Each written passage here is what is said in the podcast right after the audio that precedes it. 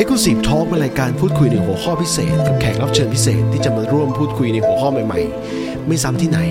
ผลิตรายการโดย Groove Studio Podcast หากชอบรายการฝากกดติดตามในช่องทางที่กำลังรับชมอยู่ทั้ง YouTube Facebook Page Apple Podcast และ Spotify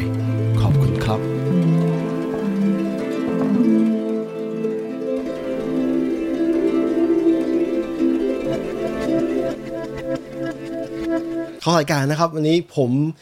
ผมไม่ได้มาคนเดียวนะครับทีมนิวซีแลนด์ไม่เหงาแล้วครับมีคุณตั้งนะครับ เอกภพเหลือลามาเป็นแขกรับเชิญพิเศษของเรา เป็นไงบ้างตั้งสบายดีเปล่าสบายดีครับสบายดี พี่ได้ข่าวว่าตั้งกำลังจะหยุดงานพักผ่อนในไอเขาเรียกอะไรอะหยุดหยุดยาวอะหยุดพักร้อนอะเป็นไงบ้างอะอิจฉาเนี่ยโอ้โหก็จริงจริงจริงๆเนี่ยว่าจริง ๆ ปกติผมจะเที่ยวทุกปีแต่พอดีว่าเรื่องสถานการณ์โควิด ด้วยแล้วก็เรื่องเกี่ยวกับพวกการงานอะไรพวกเนี้ยแล้วก็เรื่องเกี่ยวกับเด็ก ๆ ก็เลยพยายามที่จะ ที่จะให้เขาแบบว่าอยู่อยู่กับเราได้ว่าเออหรือว่าเขาเรียกว่าไงนะ stay safe เอาไว้ก่อนไงพี่ก็เลยยังไม่อยากไปเที่ยวไปที่ไหนครับสวัสดีท่านท่านท่านผู้ชมทุกท่านด้วยนะครับ ที่เพิ่งเข้ามานะครับอ่าเริ่มมาทยอยมากันแล้วอะทีนี้เอ้ยพี่สังเกตเห็นรูปข้างหลังตั้งอะ the queen อะ the queen the queen of UK อะอ๋อเป็นไงบ้างรูปที่มีทุกบ้านเปล่าจะจะว่าเป็นรูปที่มีเอาเอาอย่างนี้ดีกว่าอ่าความความเป็นมาของรูปข้างหลังเนี่ย คืออย่างนี้ ผมเนี่ยไปไปร้านตัดผมในเมืองในในเมืองในตัวเมืองอะนะฮะแล้วคราวนี้ก็ไปเจอร้านตัดผมร้านหนึ่งแล้วก็เขาเอารูปควีนขึ้นซึ่ง ซึ่งเป็นอะไรที่แปลกมากเพราะว่านิวซีแลนด์เนี่ยเขาไม่ค่อยเอารูปพระราชินีขึ้นแปะฝาบ้านหรือว่าประดับอะไรพวกนี้ไงอ่าแล้วก็ผมก็ตกใจว่าเฮ้ยคือปกติถ้าเราอยู่ไทยหรือประเทศแถวแถบแถบแถบCambodia หรือว่าประเทศที่เป็นที่เป็นแบบแถบแถบบ้านเราเนี่ยเราจะเห็นนะถ้าเกิดว่าใครเป็นผู้นำหรือว่าใครเป็นผู้ประมุขสูงสุดเนี่ยเราจะเห็นรูปเต็มไปหมดแต่ว่า นิวซีแลนด์เนี่ยไม่มีแล้วคราวนี้บอกเนี่ยมันไอเนี่ยจะว่าไปแล้วก็เปิดรูปมาพอดีเลยเห็นไหมฮะครับเนี่ยอ่าผมยืนตรงนี้แล้วเป็นร้านตัดผม ผมไปนั่งตัดผมแล้วเฮ้ยคือคือรูปพระราชินีสวยดีว่ะเอาไงดีว่าคุยกับแฟนแฟนบอกว่าเอามือถือไปถ่าย แล้วก็ไป screenshot มาแล้วก็ไป retouch เอาอีกหน่อยนึงแล้วก็ไปให้ร้านร้านร้านเออ่าพวกร้าน photo พวกร้านที่ว่าปริ้นรูปอะ warehouse สีฟ้านะเอาไปครับปริ้นออกมาแล้วก็ซื้อกรอบมาใส่ก็เลยเอาแปะ เออมันก็ดูก็ดูสวยดี นะแล้วก็แล้วก็อีกมุมหนึ่งคือเป็นการประชดประชันเสียดสีด้วย เพราะว่าต้องบอกตรงๆว่าคนคนไทยในนิวซีแลนด์เนี่ยบางคนเนี่ยเขาเขาไม่เอารูปนี้ขึ้นเขาเอารูปไม่อะไรไม่รู้ขึ้น ผมก็เลยเอามาประชดเวลามีคนเข้ามาเที่ยวบ้านไงเฮ้ยตั้งทำไมเอารูปอันนี้ขึ้นอะ อะไรประมาณเนี้ยอ่าเป็นการเสียดสีประชดประชันไงพี่อารมณ์อย่างนั้นครับอ๋อเออเพื่อเพเพราะว่าอย่างนี้ตั้งผู้ถูกเพราะว่าพี่ไม่ค่อยเห็น ไม่ค่อยเห็น คือมาที่เนี่ยปรากฏว่าสัญลักษณ์ ที่เกี่ยวกับควีนเนี่ยมีไม่เยอะแถวบ้านพี่มันมีย่านหนึงที่เขาเรียกว่า QE2 ก็ QE2 ก็คือ Queen Elizabeth ที่สองเนี่ย Elizabeth the second เออใช่ใช่ที่เหลือเนี่ย ที่เหลือเนี่ยมันมันไม่ไม่ค่อยมีอะมีโรงพยาบาลที่เป็นชื่อของน้องน้องควีนอะมาร์กาเร็ต Princess Margaretอะ Princess Margaret เออใช่แถวบ้านพี่มีโรงพยาบาลแต่ที่เหลือนี่แทบจะไม่มีเค้าโครงที่เกี่ยวข้องกับราชวงศ์อังกฤษเลยนะ คือแทบจะไม่รู้อะใช่ที่ที่ที่พาที่เมืองพาร์ม s นนอร์ h ก็มี เอ่อ Queen Elizabeth College ก็มีก็มีแค่นั้นแล้วหลังจากนั้นก็ไม่มีอีกเลย ก็ก็ไม่ค่อยมีเท่าไหร่ อ่า นั่นแหละ มันมันก็เลยทำให้ผมแปลกใจกันว่าเฮ้ยคือร้านตัดผมร้านเนี้ยมีรูปนี้ติดอะ คือมันมันแทบไม่มีเลยไงพี่ผมก็เลยเออลองเอาไอเดียมาแปะบ้านที่เผื่อเผื่อมันสวยเออมันมันมันดูเป็นมันเป็นเป็นแบบมันวินเทจดีเพราะว่าอายุเขาก็เยอะแล้วอะนะก็คือตั้งยุคปีห้าศูนย์หกศูนย์เจ็ดศูนย์แปดศูนย์จนถึงยุคปัจจุบันอะ มันก็เลยแบบดูแบบเป็นไทม์ไลน์เป็นเป็น อะไรที่มันร่วมสมัยดีไง ก็เลยก็เลยเอามาขึ้นประมาณเนี้ยครับอะทีนี้เรามาเข้าสู่เนื้อหาหลักของของเรากันบ้างคือเราเราพูดถึงนิวซีแลนด์ทีนี้ ก่อนจะเข้าสู่นิวซีแลนด์เนี่ยผมขออนุญาตโฆษณารายการของเราของเราเพิ่งที่เพิ่งออกไม่นานฮะเป็นรายการชื่อชื่อ Two c h a p p y Ship ขอฝากสองสาวไว้ด้วย เป็นรายการเที่ยวนิวซีแลนด์แบบ trekking นะครับนะฮะก็ใครสนใจเนี่ยสามารถไป subscribe subscribe เอ่อตัว เพจไอช่องช่องช anel ของ YouTube ของเรานะครับแล้วก็เอ่อหรือไม่มีเขามีรายการเขามีช่องของเขาตรงนะครับ สามารถเข้าไปดูได้ ก็ประมาณนี้นะครับอะเรามาคุย ทีนี้เรื่องเรื่องนิวซีแลนด์นะครับ คือผมนึกถึงนึกตัวอย่างหนึ่งคือแปดปีที่แล้วเนี่ยแปดปีที่แล้วก็คือ 2014 นะครับ ช่วงช่วงปลายปลายๆปี ผมเป็นเป็นนักเดินทางเป็น backpacker อยู่ก็ ก็เดี๋ยวนะตั้งอยู่เปล่าอ๋อยังอยู่ยังอยู่โอเคอยู่ๆพี่คือพี่นึกว่า ผมผมผมกำลังแชร์ผมกำลังแชร์พี่นึกว่าภาพหลุดพี่นึกว่าภาพค้างเพราะว่ามันบางทีพี่ก็เป็นภาพพี่มันค้างไว้เน็ตมันเน็ตมันช้าอะไรเงี้ยคือสี่แปดปีที่แล้วเนี่ย พี่ก็ backpacker พี่ก็เดินทางไปหลายประเทศในโลกนะ แต่ว่าพี่ไปได้ข่าวข่าวว่าตั้งเนี่ยมาอยู่นิวซีแลนด์แล้ว ตอนนั้นอ่าพี่ยังไม่รู้จักตั้งเป็นการส่วนตัวนะครับ แต่ดีไอความรู้สึกแรกคือดีใจมาก ที่ว่าพี่รู้ว่าตั้งแบบปลอดภัยที่นิวซีแลนด์แล้ว แต่ความรู้สึกที่สองคืออะไรรู้ไหม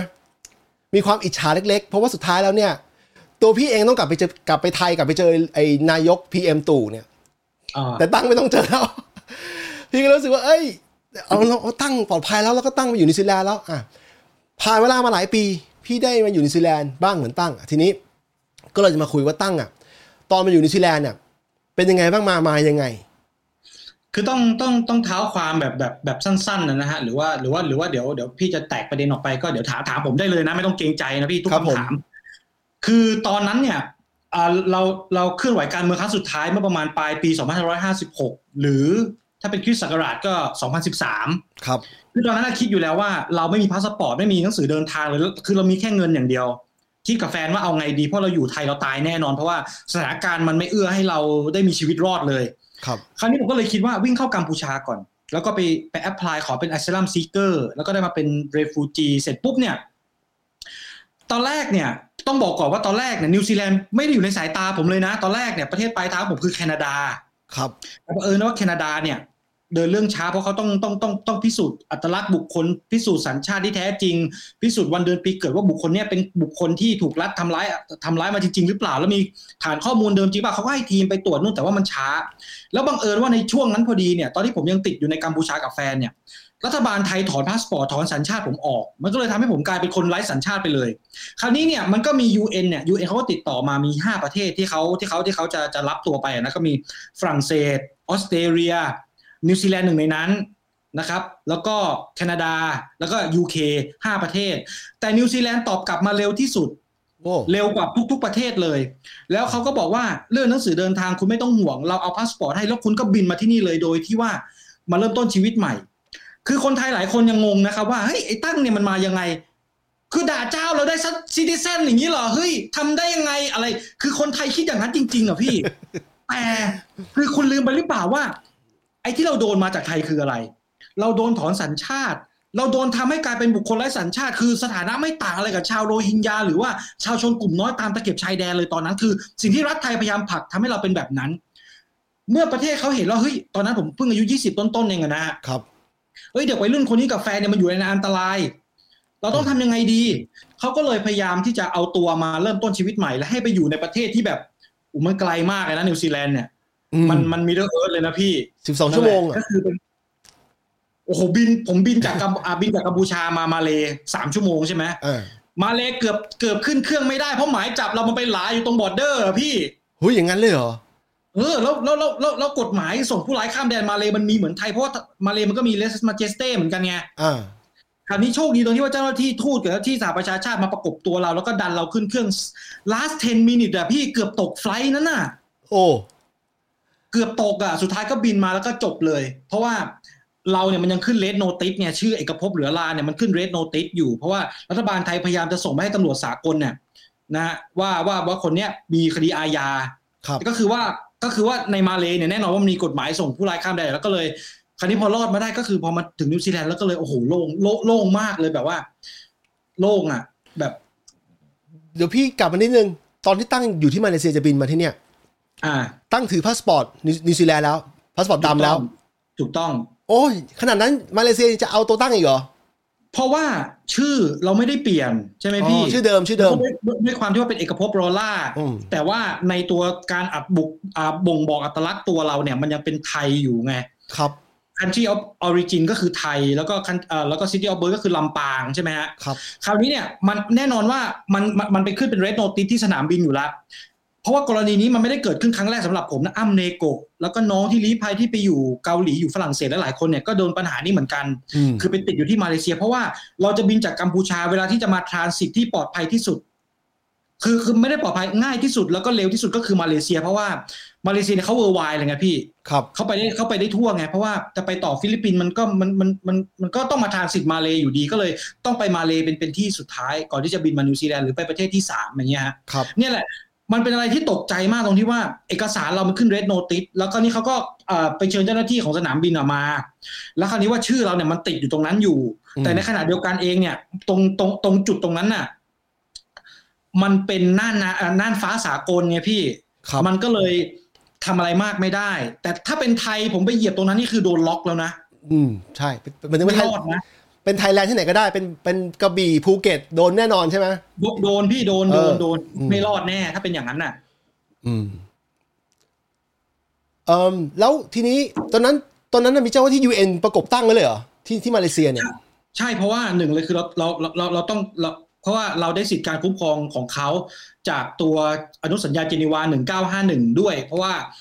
ตอนนั้นเนี่ยหนึ่งเลยคือต้องต้องต้องบอกว่าหนึ่งภาษาเราเนี่ยอ่อนมากเพราะว่าเราได้แค่เบสิกจริงครับๆอ่อนมากแล้วต้องมีเจ้าหน้าที่มาประกบ เพื่อเป็นการยืนยันแล้วก็เป็นตัวเจรจากับกับเจ้าหน้าที่ของสนามบินว่าเฮ้ยเด็กคนนี้อยู่ในความคุ้มครองของดูเลนและ UN ละหนึ่งแล้วก็อีกทางหนึ่งคือเขาถือหนังสือเดินทางที่พร้อมบินไปนิวซีแลนด์เพราะฉะนั้นเองเนี่ยสิทธิ์ UN สิทธิรัฐบาลนิวซีแลนด์เนี่ยก็มาเต็มละเพราะฉะนั้นเนี่ยถ้ามาเลเซียหรือว่ามีการเอาส่งตัวผู้ร้ายข้ามแดนกลับไปตามเอ่อเอ่อ สนธิสัญญาระหว่างไทยกับมาเลเซียเนี่ย มันจะเป็นปัญหาแน่สำหรับประเทศมาเลเซียนะครับเนี่ยมันก็เลยทำให้ทำให้เหมือนกับว่ากลืนไม่เข้าคายไม่ออก จะจะส่งตัวให้ไทย เอ้ยฉันก็ได้หน้าเป็นข่าวเป็นใหญ่เป็นโต แต่ถ้าฉันส่งไป UN คว่ำบาตรล่ะ นิวซีแลนด์ไม่เอาด้วยล่ะ อันนี้จะซวยหนักไงอืมมันเขาก็เลยก็ต้องก็ต้องยอมอะอ่าถูกต้อง เขาก็เลยปล่อยให้ตั้งมา โดยที่ไม่ไม่อะไรมากจริงๆแล้วมันก็เงียบใช่ครับเพราะว่า ที่มันเป็นข่าวเนี่ย ไม่มีการเมนชั่นถึงมาเลเซียเลยแม้แต่นิดเดียวหมายถึงว่าในข่าวหนังสือพิมพ์อะนะอืมที่พี่ที่พี่เห็นมา มันเหมือนว่าตั้งไปโผล่ที่ไปอาจจะไปโผล่อยู่เขมรก่อนแล้วไปโผล่ที่ที่ทางนิวซีแลนด์นิวซีแลนด์เลยแต่ไม่ได้ใช่ mention ใช่ถึงมาเลเซียไม่ได้นิดเดียว ทีนี้เออพูดถึงภาษาอังกฤษเออตอนนั้นตั้งเพิ่งอายุไม่เยอะมาก ยังเพิ่งเป็นนักศึกษาอยู่อะยังเพิ่งเรียนจบไม่นานใช่ไหมแล้วอ่าใช่ใช่แล้วแล้วล่าสุดพี่พี่ไปเห็นตั้งเนี่ยพูดภาษาอังกฤษกับลูกแล้ว เด็กที่บ้านตั้งเนี่ย พูดไทยอังกฤษอ่าอังกฤษเยอะมากเพราะว่าเขาเรียนเขาพูดเขาสื่อสารภาษาอังกฤษกันใช่เพราะว่าเพราะว่าลูกทุกคนเนี่ยสามคนนะฮะเกิดเกิดที่นี่หมดเลยก็เท่ากับว่าภาษาอังกฤษเนี่ยคือภาษาภาษาแม่เขาละภาษาภาษาหลักเขาละถูกครับ อ่า แต่เราเองเนี่ย เราเราก็คุยภาษาไทยใส่เขานะ แต่เขาก็คุยภาษาอังกฤษตอบกลับมา อ่า บางบางทีลูกสอนเราด้วยนะ พ่อแกมมาผิดนะอะไรประมาณเนี้ยเขาเขาก็สอนเราเลยนะเพราะว่าเพราะว่าโอ้ห้าขวบที่เขาคุยเล่นคอมเขาอะไรโอเคแล้วอะครับอ๋อใช่ใช่ ฟังดูน่าประทับน่าน่าสนใจมากนะอันนี้เดี๋ยวก่อนที่จะมาเล่าเรื่องนั้น เราเราเข้าคำถามง่ายๆก่อนว่าคำถามที่เกี่ยวข้องกับการใช้ชีวิตที่นิวซีแลนด์เนี่ยอือฮึเออเมื่อเทียบกับไทย จริงๆแล้วมันค่อนข้างกว้างนะคือคือชีวิตที่นิวซีแลนด์ตั้งเป็นยังไงบ้างเมื่อเทียบกับสมัยตอนอยู่ไทย absolutely มากเลยพี่ คือแบบว่าหน้ามือหลังมือใช่ไหมโอ้ยพี่หน้ามือหลังเท้าเลยอะต้องต้องพูดอย่างนี้เลยดีกว่า คือต้องบอกกับท่านผู้ฟังท่านผู้ชมก่อนนะครับว่า สมัยผมอยู่ไทยเนี่ยถ้าเทียบกับชีวิตที่ว่าเราทำงานแบบว่าที่ว่าที่ว่าแบบเอาแบบมาตรฐานปกติเลยนะ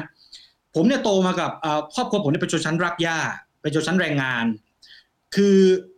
เอากระโจนไปตอนทำงานเลยก็แล้วกัน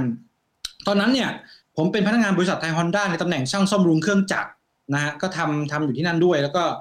เรียนพิเศษไปด้วย คือพี่คิดดูดิ ซ่อมเครื่องจักรในโรงงานอะโรงงาน global model ของของของบริษัทใหญ่เลยนะบริษัทยานยนต์อะนะฮะครับอ่าแต่แต่ผมไม่อยากพูดชื่อนะเพราะว่าเพราะว่าไม่เป็นไรพาะว่าเอาที่อ่าเอาได้เพราะเป็นมันเป็นแบรนด์ไงครับคราวนี้เนี่ย ทั้งโรงงานน่ะมีช่างซ่อมแค่สองคนมีกะ A กะ B กะ A ก็คือกะเช้ากะ B ก็คือกะบ่าย แล้วก็จะแล้วก็จะจะ rotate กันก็คือจะเปลี่ยนเวียนกันไปเรื่อยๆ เป็นช่างซ่อมเครื่องจักรคนเดียวในโรงงาน เงินเดือนหนึ่งหมื่นหนึ่งพันบาททำโอสุดๆ แล้วก็อะอย่างเก่งเลยหมื่นสาม สุดๆละ โอ้ไม่แล้วพี่คิดดูทำงาน12ชั่วโมง6วันครับบางทีต้องบอกหัวหน้าบังคับมันมีโอทีอีก เนี่ย แล้วคราวนี้ ซื้อรถคันแรก สมัยสมัยสมัยทำบริษัทนั้นเลยโอ้ยแบบพราวมาก ซื้อรถคันแรก เป็นรถเก๋งโปรตอน โปรตอนเป็นรถมาเลเซียพี่ ครับ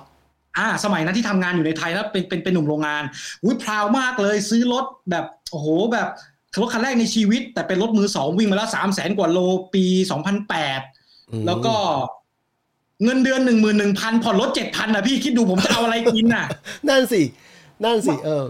อ่าแล้วแล้วผมงงตรงที่ว่า ระบบการเงินของไทยเนี่ย ไฟแนนซ์ปล่อยให้ผ่านได้ไง เงินเดือนมัน คือผ่อนรถเกินกว่าห้าสิบเปอร์เซ็นหกสิบเปอร์เซ็นไปแล้วอะเขาคาดหวังว่าตั้งมีเงินนอกระบบหรือเปล่ารายได้นอกระบบหรือเปล่า แต่แต่เขาอาจจะคิดว่าหนึ่งเลยพ่อพ่อผมค้ำให้อ่าแล้วก็อยู่บ้านกับพ่อกับแม่แบบบ้านไม่ต้องเช่าข้าวไม่ต้องซื้อ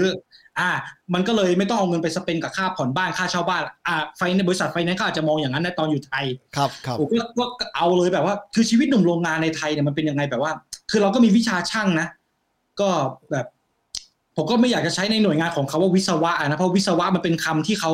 คนชนชั้นสูงเนี่ยกำหนดขึ้นมา ครับผมคำว่าวิศวะเนี่ยวิษณุวิศวะ วิศวกรรมพวกเนี้ยเป็นคำชนชั้นอีลีทใช้นะ ใช่ครับใช่ ใช่ผมผมส่วนมากผมจะใช้คำว่า engineer maintenance อะไรอย่างนี้มากกว่า engineering maintenance อย่างนี้ดีกว่าครับ ประมาณนั้นน่ะ ครับใช่ คราวนี้เนี่ยก็เลยกลายเป็นว่า แล้วก็ทำอยู่ที่โรงงานสามปีอืมเห็นโครงสร้างบริษัทว่า คนอื่นเขาได้บรรจุ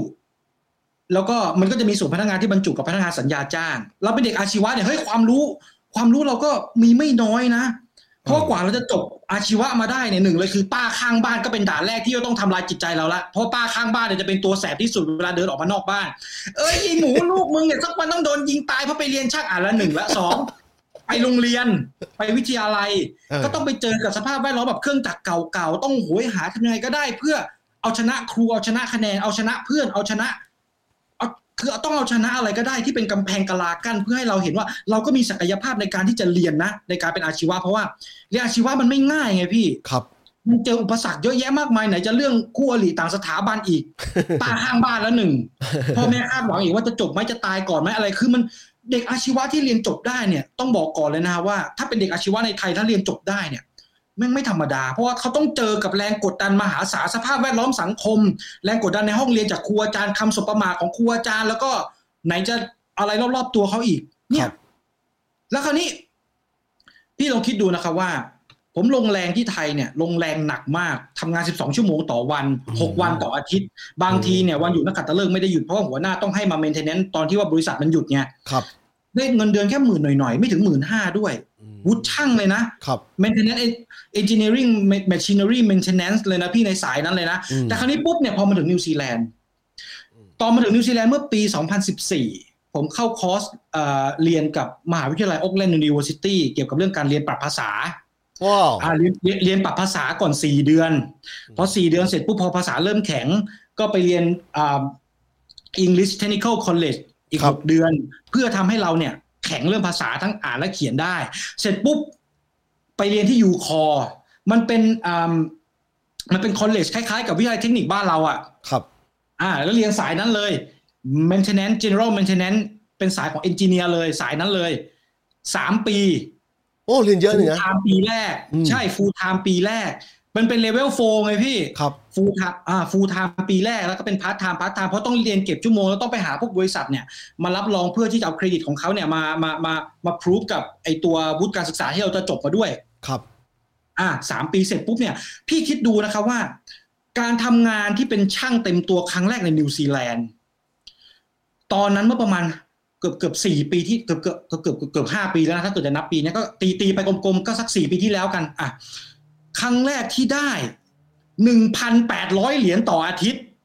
หนึ่งพันแปดร้อยเหรียญต่อสัปดาห์ ถูกต้องหลังภาษี ตีเป็นเงินไทยก็จะประมาณสามหมื่นสี่หมื่นเกือบกับสี่ซื้อมาสี่หมื่นสี่หมื่นคูณสี่ต่ออาทิตย์อะพี่ครับครับหนึ่งแสนหกหมื่นแสนหกอะแสนหกหมื่นบาทแสนหกหมื่นบาทเออคืออยู่ไทยอะโอ้ทำงาน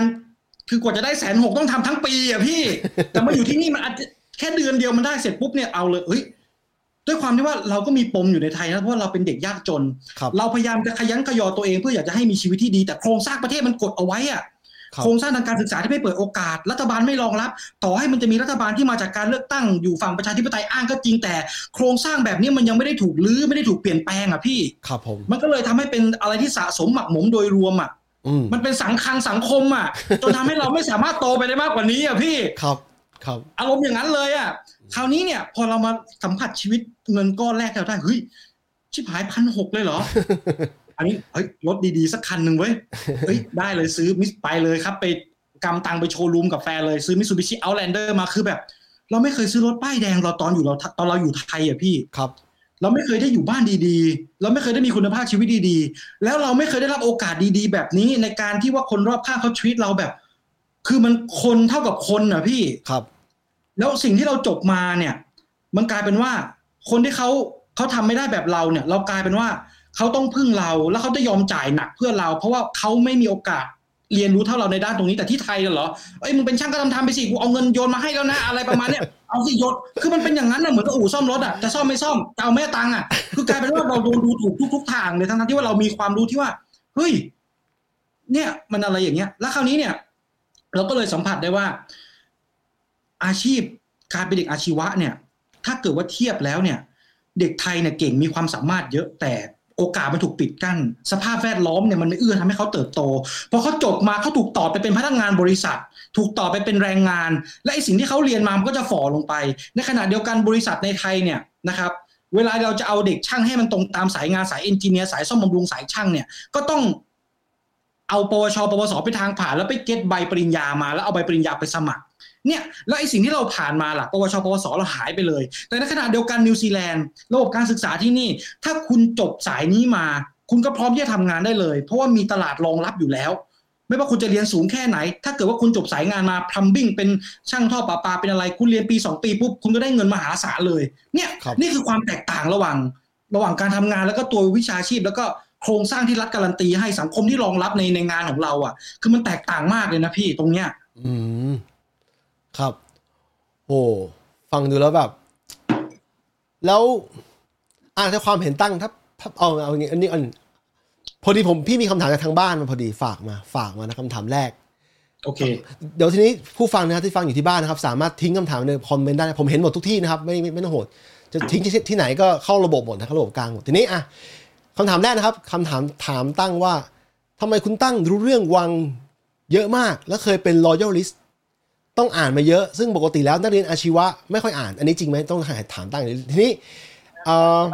อาจารย์อาจารย์คนที่ที่ถามคำถามมาเนี่ยเขาบอกตอนเรียนเขาไม่ได้อ่านนะทีนี้เขาถามคุณตั้งว่าคุณตั้งรู้เรื่องพวกนี้จากการอ่านหรือว่าอย่างไร คือต้องต้องบอกอย่างนี้ก่อนนะครับอะหลายคนอาจจะมองว่าไอ้ตั้งอาชีวะเนี่ยมันโดนหนึ่งหนึ่งสองมันหมิ่นมันจับจ้วงมันนู่นนี่นั่นคือเขาเห็นตามสื่อที่สื่อในไทยที่ว่าเป็นเป็นเป็นเป็นเครื่องมือของพวกเขานะฮะก็คือศาสตร์โคนคือศาสตร์ขี้เต็มหน้ากระแทกหน้าผมอะไรประมาณเนี้ย คือต้องบอกอย่างนี้ก่อนนะครับทุกท่านว่าผมเนี่ยเป็นอัลต้ารอยัลลิสมาก่อน เป็นคนที่ปกป้องสถาบันและรักสถาบันแบบ แบบถึงขนาดที่สลิมบางคนมาเถียงกับผมเรื่องเจ้าเรื่องวังเถียงสู้ไม่ได้นะ คือต้องบอกอย่างนี้ก่อนว่า สมัยที่ผมเรียนมัธยมเนี่ย ประมาณมหนึ่งมสองมสามเนี่ย เราเป็นคนคือด้วยความที่ว่าหนึ่งเราก็เป็นเด็กไทยคนหนึ่งที่ว่าเป็นเหยื่อของการโปรปกันดาต้องพูดอย่างนี้เลย เราโตมาในยุคที่การโปรปกันดาพีคที่สุด ตั้งแต่ถ้าเกิดว่านับจากช่วงเวลาปีก็คือ ปี 2525 จนถึงปี 2539 เป็นช่วงที่พีคที่สุดของของของตัวโครงสร้างของเขา เพราะว่าเราจะเกิดทันยุคสมเด็จย่า พระมายพันนีรัชนีรอเจดเอ่อสมเด็จพระเจ้าพระกินีเธอหรือว่าหลาย ๆ คนเลยคือ แล้วภาพรวมที่เราเห็นน่ะ มันเป็นอะไรที่แบบว่าแม่ฟ้าหลวงนู่นนี่นั่นคือ มันทำให้เรามองว่าเฮ้ยการที่เราเป็นคนไทยเนี่ย เราจะต้อง เราเราเราวันหนึ่งเราสักวันเราอยากจะเข้าไปไปศึกษาใกล้ชิดหรือว่าหาความรู้ให้ได้ คือมันก็เป็นภาพภาพจำมาตลอดเช่น ตอนสมัยเรียนประถม ผมนะผมนะตั้งอาชีวะเนี่ยนะไปประกวดร้องเพลงต้นไม้ของพ่อของพี่เบิร์ดธงชัย ชนะอันดับหนึ่งเพลงภูมิแผ่นดินนวมินทร์มหาราชาโอ้นักร้องนะเนี่ยเออได้พี่ได้อันดับหนึ่งอีก เดี๋ยวพี่ทำดนตรีอยู่เป็นงานงานอดิเรกพี่เดี๋ยวมาจอยกันได้ โอเค ต่อต่อต่อ ก็ก็อะไรวะเอาเดี๋ยวเดี๋ยว test ให้ดูอ่าสักท่อนหนึ่งก็ได้อะไรนะเรา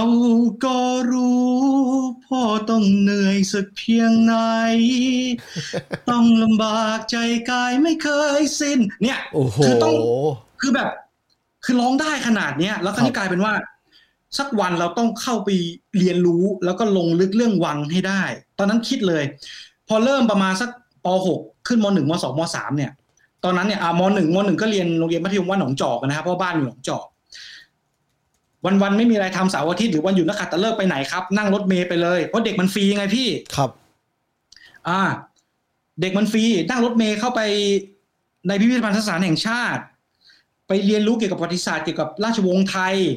ตามงานตั้งแต่ตั้งแต่เขาเรียกว่าตั้งแต่ระบบการขึ้นสมโพธิ เดือนพระอู่สู่พระเมรุมาตรแต่คือตั้งแต่เกิดยันตายคือผม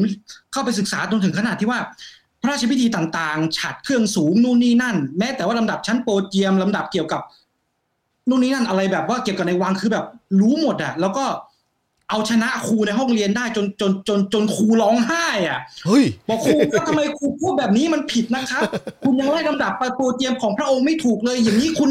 ครูไม่ใช่คนไทยครูร้องไห้อะไรวะเนี่ยแค่ไปพูดอย่างนี้ครูร้องไห้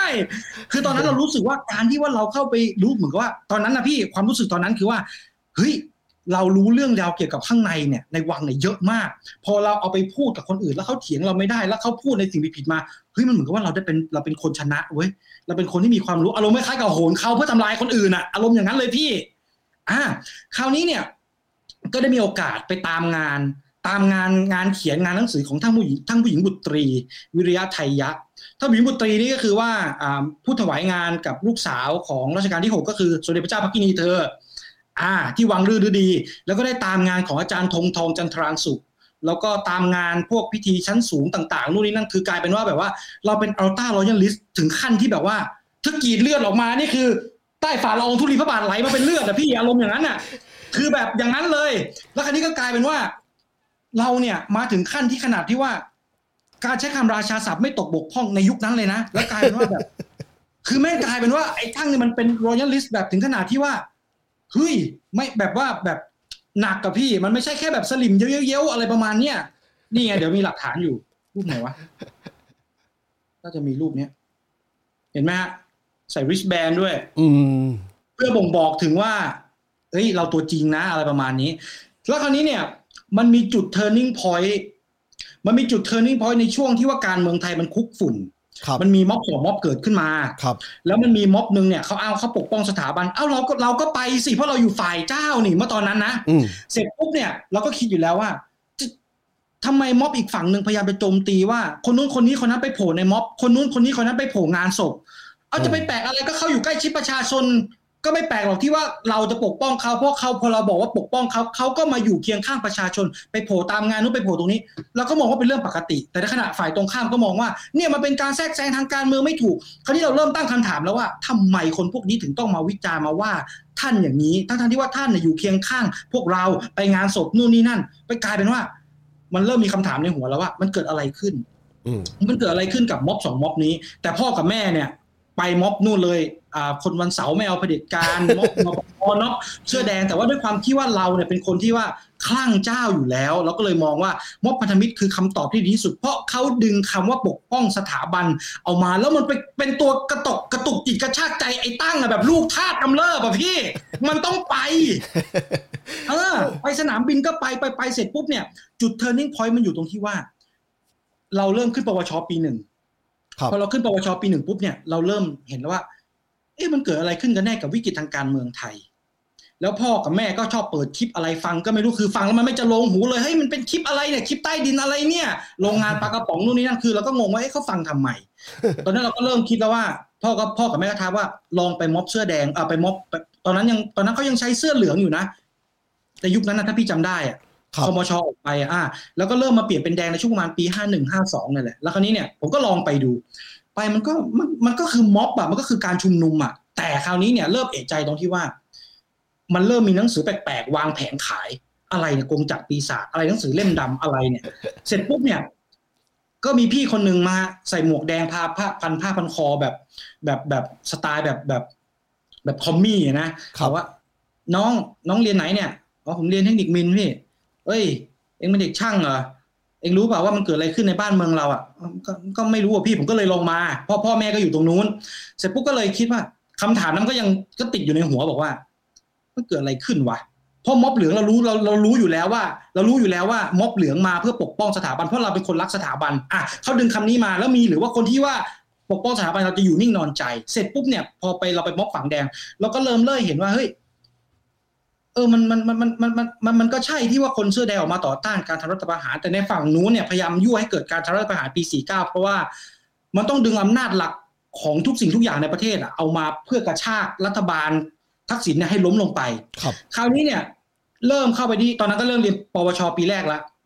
เข้าไปที่ห้องสมุดโรงเรียน มันมีอินเทอร์เน็ตฟรีให้ใช้ แล้วก็หาพิมพ์ไปเรื่อยๆนู่นนี่นั่น เสร็จปุ๊บเนี่ย มันก็ไปเจอบทความ WikiLeaks บทความของ WikiLeaks ซึ่งมันเป็นเนื้อหาที่ว่ามันเขียนแล้วมันก็ผมตกใจเฮ้ยบทความแบบนี้มันมีอยู่ มันยังมีอยู่อีกแล้วเนี่ย เราเราตกเราเริ่มเอะใจว่ามันใช่มันเป็นข้อมูลจริงหรือเปล่า ว่าที่เขาเขียนแบบนี้อะไรอย่างนี้อย่างนี้อย่างนั้น เสร็จปุ๊บเนี่ย เดี๋ยวนะเราก็กลับบ้านพี่ทักนิดนึงพี่วิกิลีกเนี่ยมันมันลีกเป็นภาษาอังกฤษเป็นหลักตอนนั้นตั้งอ่านอ่านภาษาอังกฤษได้แล้วหรือว่าไงครับ ต้องแปลไปอ๋อแปลมาอ๋อใช่ไม่ได้มามาใช่ไหมโอเคแต่ว่าแต่ว่ามันมีเว็บใต้ดินตอนนั้น ซึ่งครัมันบแปลเป็นไทยมาให้แล้วอืมอ่าแปลเป็นไทยมาให้แล้วแล้วคราวนี้เนี่ย พอหลังจากนั้นเนี่ยเราก็เริ่มเอะใจว่าเฮ้ยมันจริงหรือเปล่าวะเสร็จปุ๊บเนี่ยในยุคนั้นน่ะหนังสือเล่มดำนะฮะ The K อ่า The เอ่อ The K Never Smile เนี่ยเออครับมันมามันมาแล้วแต่ว่าว่ามันเป็นแบบมันมันเป็นแบบว่าที่เขาถ่ายรูปแบบแบบเพจ by เพจอะฮะแล้วก็เอาลงไปในหน้าเว็บ อ่า ก็คือมันก็มีคำแปลแต่มันก็จะมันเป็นแปลเป็นการแปลแบบว่าแปลแบบไม่ไม่ได้ละเอียดถึงกับกับตอนช่วงที่ว่าคุณโจกอร์ดอนมาแปลอย่างเต็มรูปแบบ ครับผมอ่า คุณโจกอร์ดอนที่เขาโดนหนึ่งหนึ่งสองตอนที่เขามาพักร้อนที่ไทยอะนะครับคือตอนนั้นเนี่ยก็ยังก็เราภาษาก็ยังไม่แข็งก็เราเหมือนกับว่าเราก็ได้ฝึกภาษาไปด้วย แต่คราวนี้เนี่ยมันมาเอะตรงที่ว่าไอ้หนังสือ The King Never Smile ในยุคนั้นเนี่ย มันเขียนไทม์ไลน์ตรงกับสิ่งที่เราไปเจอแล้วไปเรียนมา ว่าหลังปี 2475 เกิดอะไรขึ้นกับกับโครงสร้างราชวงศ์ไทย แล้วท่านบุญหญิงบุตรี ลูกสาวรอหกรวมถึงรวมรวมถึงสมเด็จย่าหรือหลายๆคนเนี่ย เฮ้ยมันใช่อะข้อมูลที่เขาเขียนเนี่ยมันเป็น another side ของเรื่องจริงที่เราไปศึกษามา เพราะว่าในหนังสือเล่มนั้นเขาบอกก็ไม่ได้โกหกและไม่ได้ผิดด้วยว่าเขาไปโตที่อังกฤษ มีการประชุมกันที่บ้านรอเจ็ดที่อังกฤษนู่นนี่นั่นพอเราไปอ่านหนังสือเล่มนั้นแล้วมันทำให้เราเห็นว่าเฮ้ยมันเริ่มมีการเปรียบเทียบไทม์ไลน์กับสิ่งที่เราเรียนมา กับสิ่งที่เราไปค้นหามาว่าสิ่งในวังเป็นอย่างนี้ แล้วไอ้สิ่งที่เราเจอตรงนี้หนังสือที่ another side of of of of Thai monarchy มันเป็นแบบไหนอืมเสร็จปุ๊บพอเราเอะใจตรงที่ว่าเฮ้ยมันใช่เหรอวะเนี่ย เพราะว่าในหนังสือมันก็บอกว่าสมเด็จย่าไปทางนี้ไปทางนั้นทำอย่างนู้นทำอย่างนี้อย่างนั้นทำไมเราไม่เอะใจเลยว่าสิ่งที่เขาเดินไปตรงนั้นสิ่งที่เขาไปทำอย่างนั้น มันมีบทบาทแล้วมันมีผลยังไงกับโครงสร้างการเมืองไทย กลายเป็นว่า ไอชิบหายไอที่กูไปเรียนมาตั้งแต่เด็ก ๆ ที่ว่ากูไปโอ้ยยกมือไหว้ไปอะไรเนี่ยแบบแทบจะแบบ แทบจะเอาเอาหัวไปฟาดรถสิบล้อแล้วเอาสมองทิ้งอะพี่ คือมันเป็นอะไรที่แบบว่าพอเราอ่านหนังสือเล่มนั้นจบทำให้เราเห็นเลยว่า ชิบหายแล้ว แล้วไอ้สิ่งที่เราไปเจอมาล่ะ ที่เราไปเรียนรู้มาล่ะ แล้วไทม์ไลน์ที่ไล่มามันตรงกับไทม์ไลน์ในหนังสือที่เขาเขียน แต่ว่ามันเป็นคนละด้านกับที่ว่าเราไม่รู้เราไม่ได้เห็น จะว่าหนังสือเล่มนี้โกหกก็ไม่ใช่เพราะไทม์ไลน์ที่เราไปเจอมาที่เราไปศึกษาเราไปเรียนมา มันก็เป็นแบบเดียวกันเลยกับที่ในหนังสือมันเขียน แต่เพียงแต่แค่ว่าในหนังสือเนี่ยเขาเขียนในมุมที่ว่าเข้าไปจุดนั้นไปทำอะไร แต่ว่าที่ท่านผู้หญิงบุตรีหรืออาจารย์ธงทองบอกนะคือว่าเข้าไปตรงนั้นเพื่อไปทำอ่า โครงการหญ้าแฝกไปทำดอยตุง แต่ในขณะเดียวกันในหนังสือเล่มนั้นบอกว่าไปทำหญ้าแฝกดอยตุง และเป็นพื้นที่สามเหลี่ยมทองคำที่มีข้อพิพาทในการขนส่งของบางอย่างอ้าวกลายเป็นว่าเฮ้ยชิบหายแล้ว มันกลายเป็นว่า ไม่ได้แล้ว คือแบบกลายเป็นว่าแบบแบบแบบ มันไม่ได้แล้วนั่นแหละคือจุด turning point ทำให้ผมเนี่ย ต้องพิจารณาว่าเฮ้ยเปลี่ยนขั้วแม่งละ ไม่สายเว้ยอายุยังแค่ประมาณสิบห้าสิบหกก็เลยโอ้ตอนนั้นเพิ่งซื้อห้าสิบหกเอง อ่าคุยกับเพื่อนที่อืมเทคนิคเลยบอกว่าเฮ้ยมึงไปม็อบเสื้อแดงกันเปล่าวะเพราะว่าเราต้องไปแสดงจุดยืนว่ะเพราะว่าตอนนั้นพันธมิตรเนี่ยมันมียังแพดมันมีสนนทอ่าเอ้ยไม่ใช่สนนทมันมียังแพดขอโทษทีครับมันมียังแพดก็คืออ่ายังพันธมิตร for democracy อะไรนั่นแหละอืมชื่อจำไม่ค่อยได้แล้วมันก็หลายปีแล้ว เราเองก็เลยคิดดูคิดคิดกันไหมว่าเราจะตั้งชื่อกลุ่มอะไรตอนนั้นอ่าเอาผ้ามาผืนหนึ่งแล้วก็เขียนว่า อ่า Gear of Red อะไรฟันเฟืองของสีแดงอะไรอย่างเงี้ยนะฮะแล้วก็ไปร่วมชุมนุมกันเมื่อประมาณปี 2552 ที่หน้าทำเนียบรัฐบาลตอนนั้นคุณจักรภพเพนแขเนี่ยเชิญผมขึ้นไปบนเวทีเขาเขาเห็นอ่าเขาเขาเห็นอะไรในตั้งอะถึงเชิญขึ้นไปตอนนั้นก็ไม่คือเขาเห็นว่ามันไม่มีมันมีเด็กมันเป็นเด็กอาชีวะไงพี่ครับมันเป็นเด็กอาชีวะน่ะ เสร็จปุ๊บเนี่ย กลายเป็นว่า มันไม่ค่อยมีเด็กนักศึกษาอาชีวะเนี่ยมาร่วมชุมนุมเพราะว่าถ้าในอดีตที่มันเป็นหน่วยฟันเฟืองหรือว่าเป็นนวพลกระทิงแดงคือมันแบ่งข้างชัดเจนไงพี่แล้วเขาเป็นรุ่นแก่ๆกันแล้วไงครับอ่าคนรุ่นใหม่ๆยังไม่มีนะตอนนั้น คราวนี้เนี่ยผมก็เลยไปกันหกคนถือป้าย อาชีวะนักเรียนนักศึกษาฟันเฟืองของสีแดงมาแล้วชาวบ้านเขาเฮกันอะครับคนที่เขาชุมนุมเฮกันแล้วก็ได้รับเกียรติเชิญขึ้นบนไปบนเวทีอืมแล้วก็ไปร่วมพูดจาปราศัยคุณจักรภพเป็นแขกขึ้นแล้วคราวนี้ตอนนั้นตอนนั้นเนี่ยกลุ่มยังเล็ก ๆ อยู่ก็เลยอ่าอ่า มีคนบอกว่ายังแพดพันธอ่า people Alliance alliance ใช่ for democracy อ่าอันนี้พี่รู้แล้วพี่จำได้แต่ว่าพี่ไม่ไม่ไม่อยากขัดตอนนั้นอ่าโอเคใช่ใช่ใช่ต่อใช่ต่อเลยจริงๆนั่นแหละมันชื่อนี้แหละแต่ว่านั่นแหละแล้วคราวนี้เนี่ยเราขึ้นไปบนเวทีเราไปปราศัยว่า เราเราต้องการรัฐธรรมนูญปี 40 ครับคือพูดแค่นั้นเพราะว่ารัฐประหารปี 49 มันฉีกรัฐธรรมนูญ 40 ออกเลยพี่ ใช่ใช่อ่า แล้วคราวนี้เนี่ย เราก็เลยเราก็เลยบอกว่า ผมจะสู้เคียงข้างพ่อแม่พี่น้องครับ ผมจะไม่ทิ้งทุกท่านครับ เราเป็นอาชีวะ เราก็อยากจะให้อภิสิทธิ์ยุบสภาอ่าเราพูดแค่นั้น แล้วคนเขาเฮกันอะพอเขาเฮเสร็จปุ๊บเราก็เห็นว่าไอ้นี่เราอยู่ในสภาวะอะไร คือทุกอย่างเนี่ยมันเกิดขึ้นเร็วมาก แค่ไปพูดสามไม่ถึงสองสามนาทีแต่ว่ามันสตันน่ะ มันหยุดนิ่งอะ คือทุกอย่างมันเฮแต่เสียงเหมือนว่ามันเงียบวี่อยู่ในหู เราเป็นอะไรวะเนี่ยเหมือนในหนังทำไมเลยนะเขาเขาเฮอย่างนั้นอ่า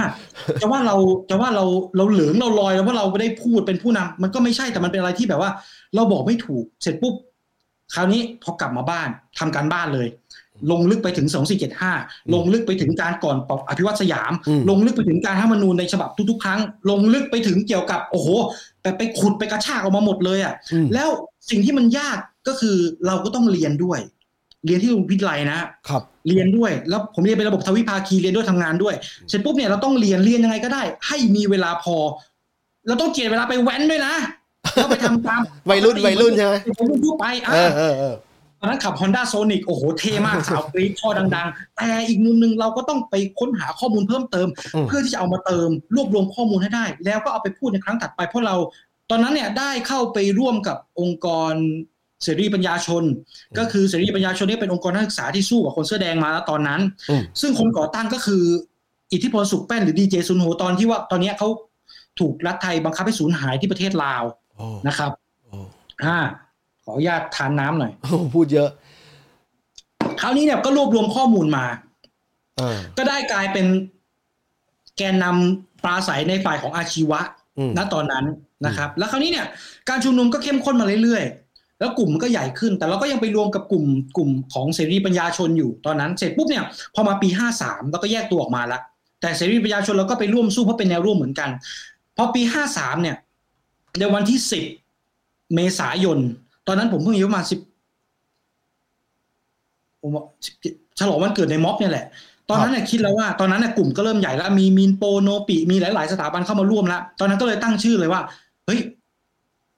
เป็นฟันเฟืองประชาธิปไตยก็แล้วกัน เพราะเราไปลื้อรถทงรถถังเพื่อกันไม่ให้กองทัพทหารเข้ามาฆ่าคนเสื้อแดงในตอนนั้นร้องปราบอืมเราก็เลยครั้นี้เนี่ยผมก็เลยพยายามเคลื่อนไหวมาตลอด คือบางถ้าบางคนอาจจะเห็นว่าตั้งอาชีวะเนี่ยปราศัยที่ราชมังคลาครับแต่จริงๆแล้วเนี่ย ก่อนหน้านั้นเนี่ย นอกจากว่าเป็นคนคลั่งเจ้าแล้วเนี่ย ก็มาเป็นยุคเปลี่ยนผ่านก็มาหาข้อมูลแล้วก็มาเล่นเนี่ยแหละ แล้วคราวนี้ก็เลยกลายเป็นว่า เราต้องทำยังไงก็ได้เนี่ย ให้สังคมไทยเนี่ย มองเด็กอาชีวะใหม่ว่า เอ้ยกูเนี่ยพวกกูเนี่ยเด็กช่างที่ดูก้าวร้าวเนี่ยที่อีป้าข้างบ้านด่าว่าสักวันลูกมึงต้องโดนยิงตายเนี่ยเฮ้ยเราก็ไม่ได้โง่ เราก็รู้ระบบนิติศาสตร์ เราก็รู้ระบบรัฐศาสตร์พื้นฐานนะ เราก็พูดจาปราศรัยได้ เราก็เข้าใจโครงสร้างทางสังคม เราก็เข้าใจโครงสร้างของประเทศนี้ว่าอะไรมันเป็นยังไงใครอยู่เบื้องหลังในการทำรัฐประหาร คือผมพยายามจะ reform ภาคของอาชีวะใหม่ เพื่อให้คนมองว่าเด็กช่างก็ไม่ได้โง่แบบที่คุณคิด ไม่ใช่เด็กนิยมความรุนแรง เด็กช่างไม่ใช่เด็กชายขอบที่พวกคุณจะผลักเขาออกไป แล้วก็ไปเอาแต่พวกปอตรีมาแล้วก็สรรเสริญเยินยอกันในสายรัฐศาสตร์โดยเฉพาะทาง เพราะเราเองก็มีความสามารถที่จะเรียนรู้ และสามารถที่จะเข้าถึงข้อมูลได้ระดับเดียวกับทุกท่านเท่า ๆกัน เนี่คยรับนี่คือภาพสิ่งที่ผมพยายามจะทำให้เด็กอาชีวะในไทยเนี่ย เปลี่ยนใหม่ หลังจากนั้นปีห้าสามปีห้าสี่ปีห้าห้าสามปีเนี่ยก็เคลื่อนไหวกับ คุณสมยศพฤกษาเกษมสุข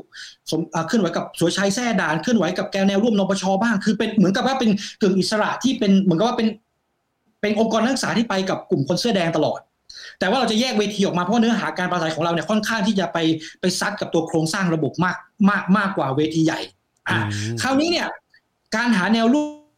วมของผมในยุคนั้นทำยังไง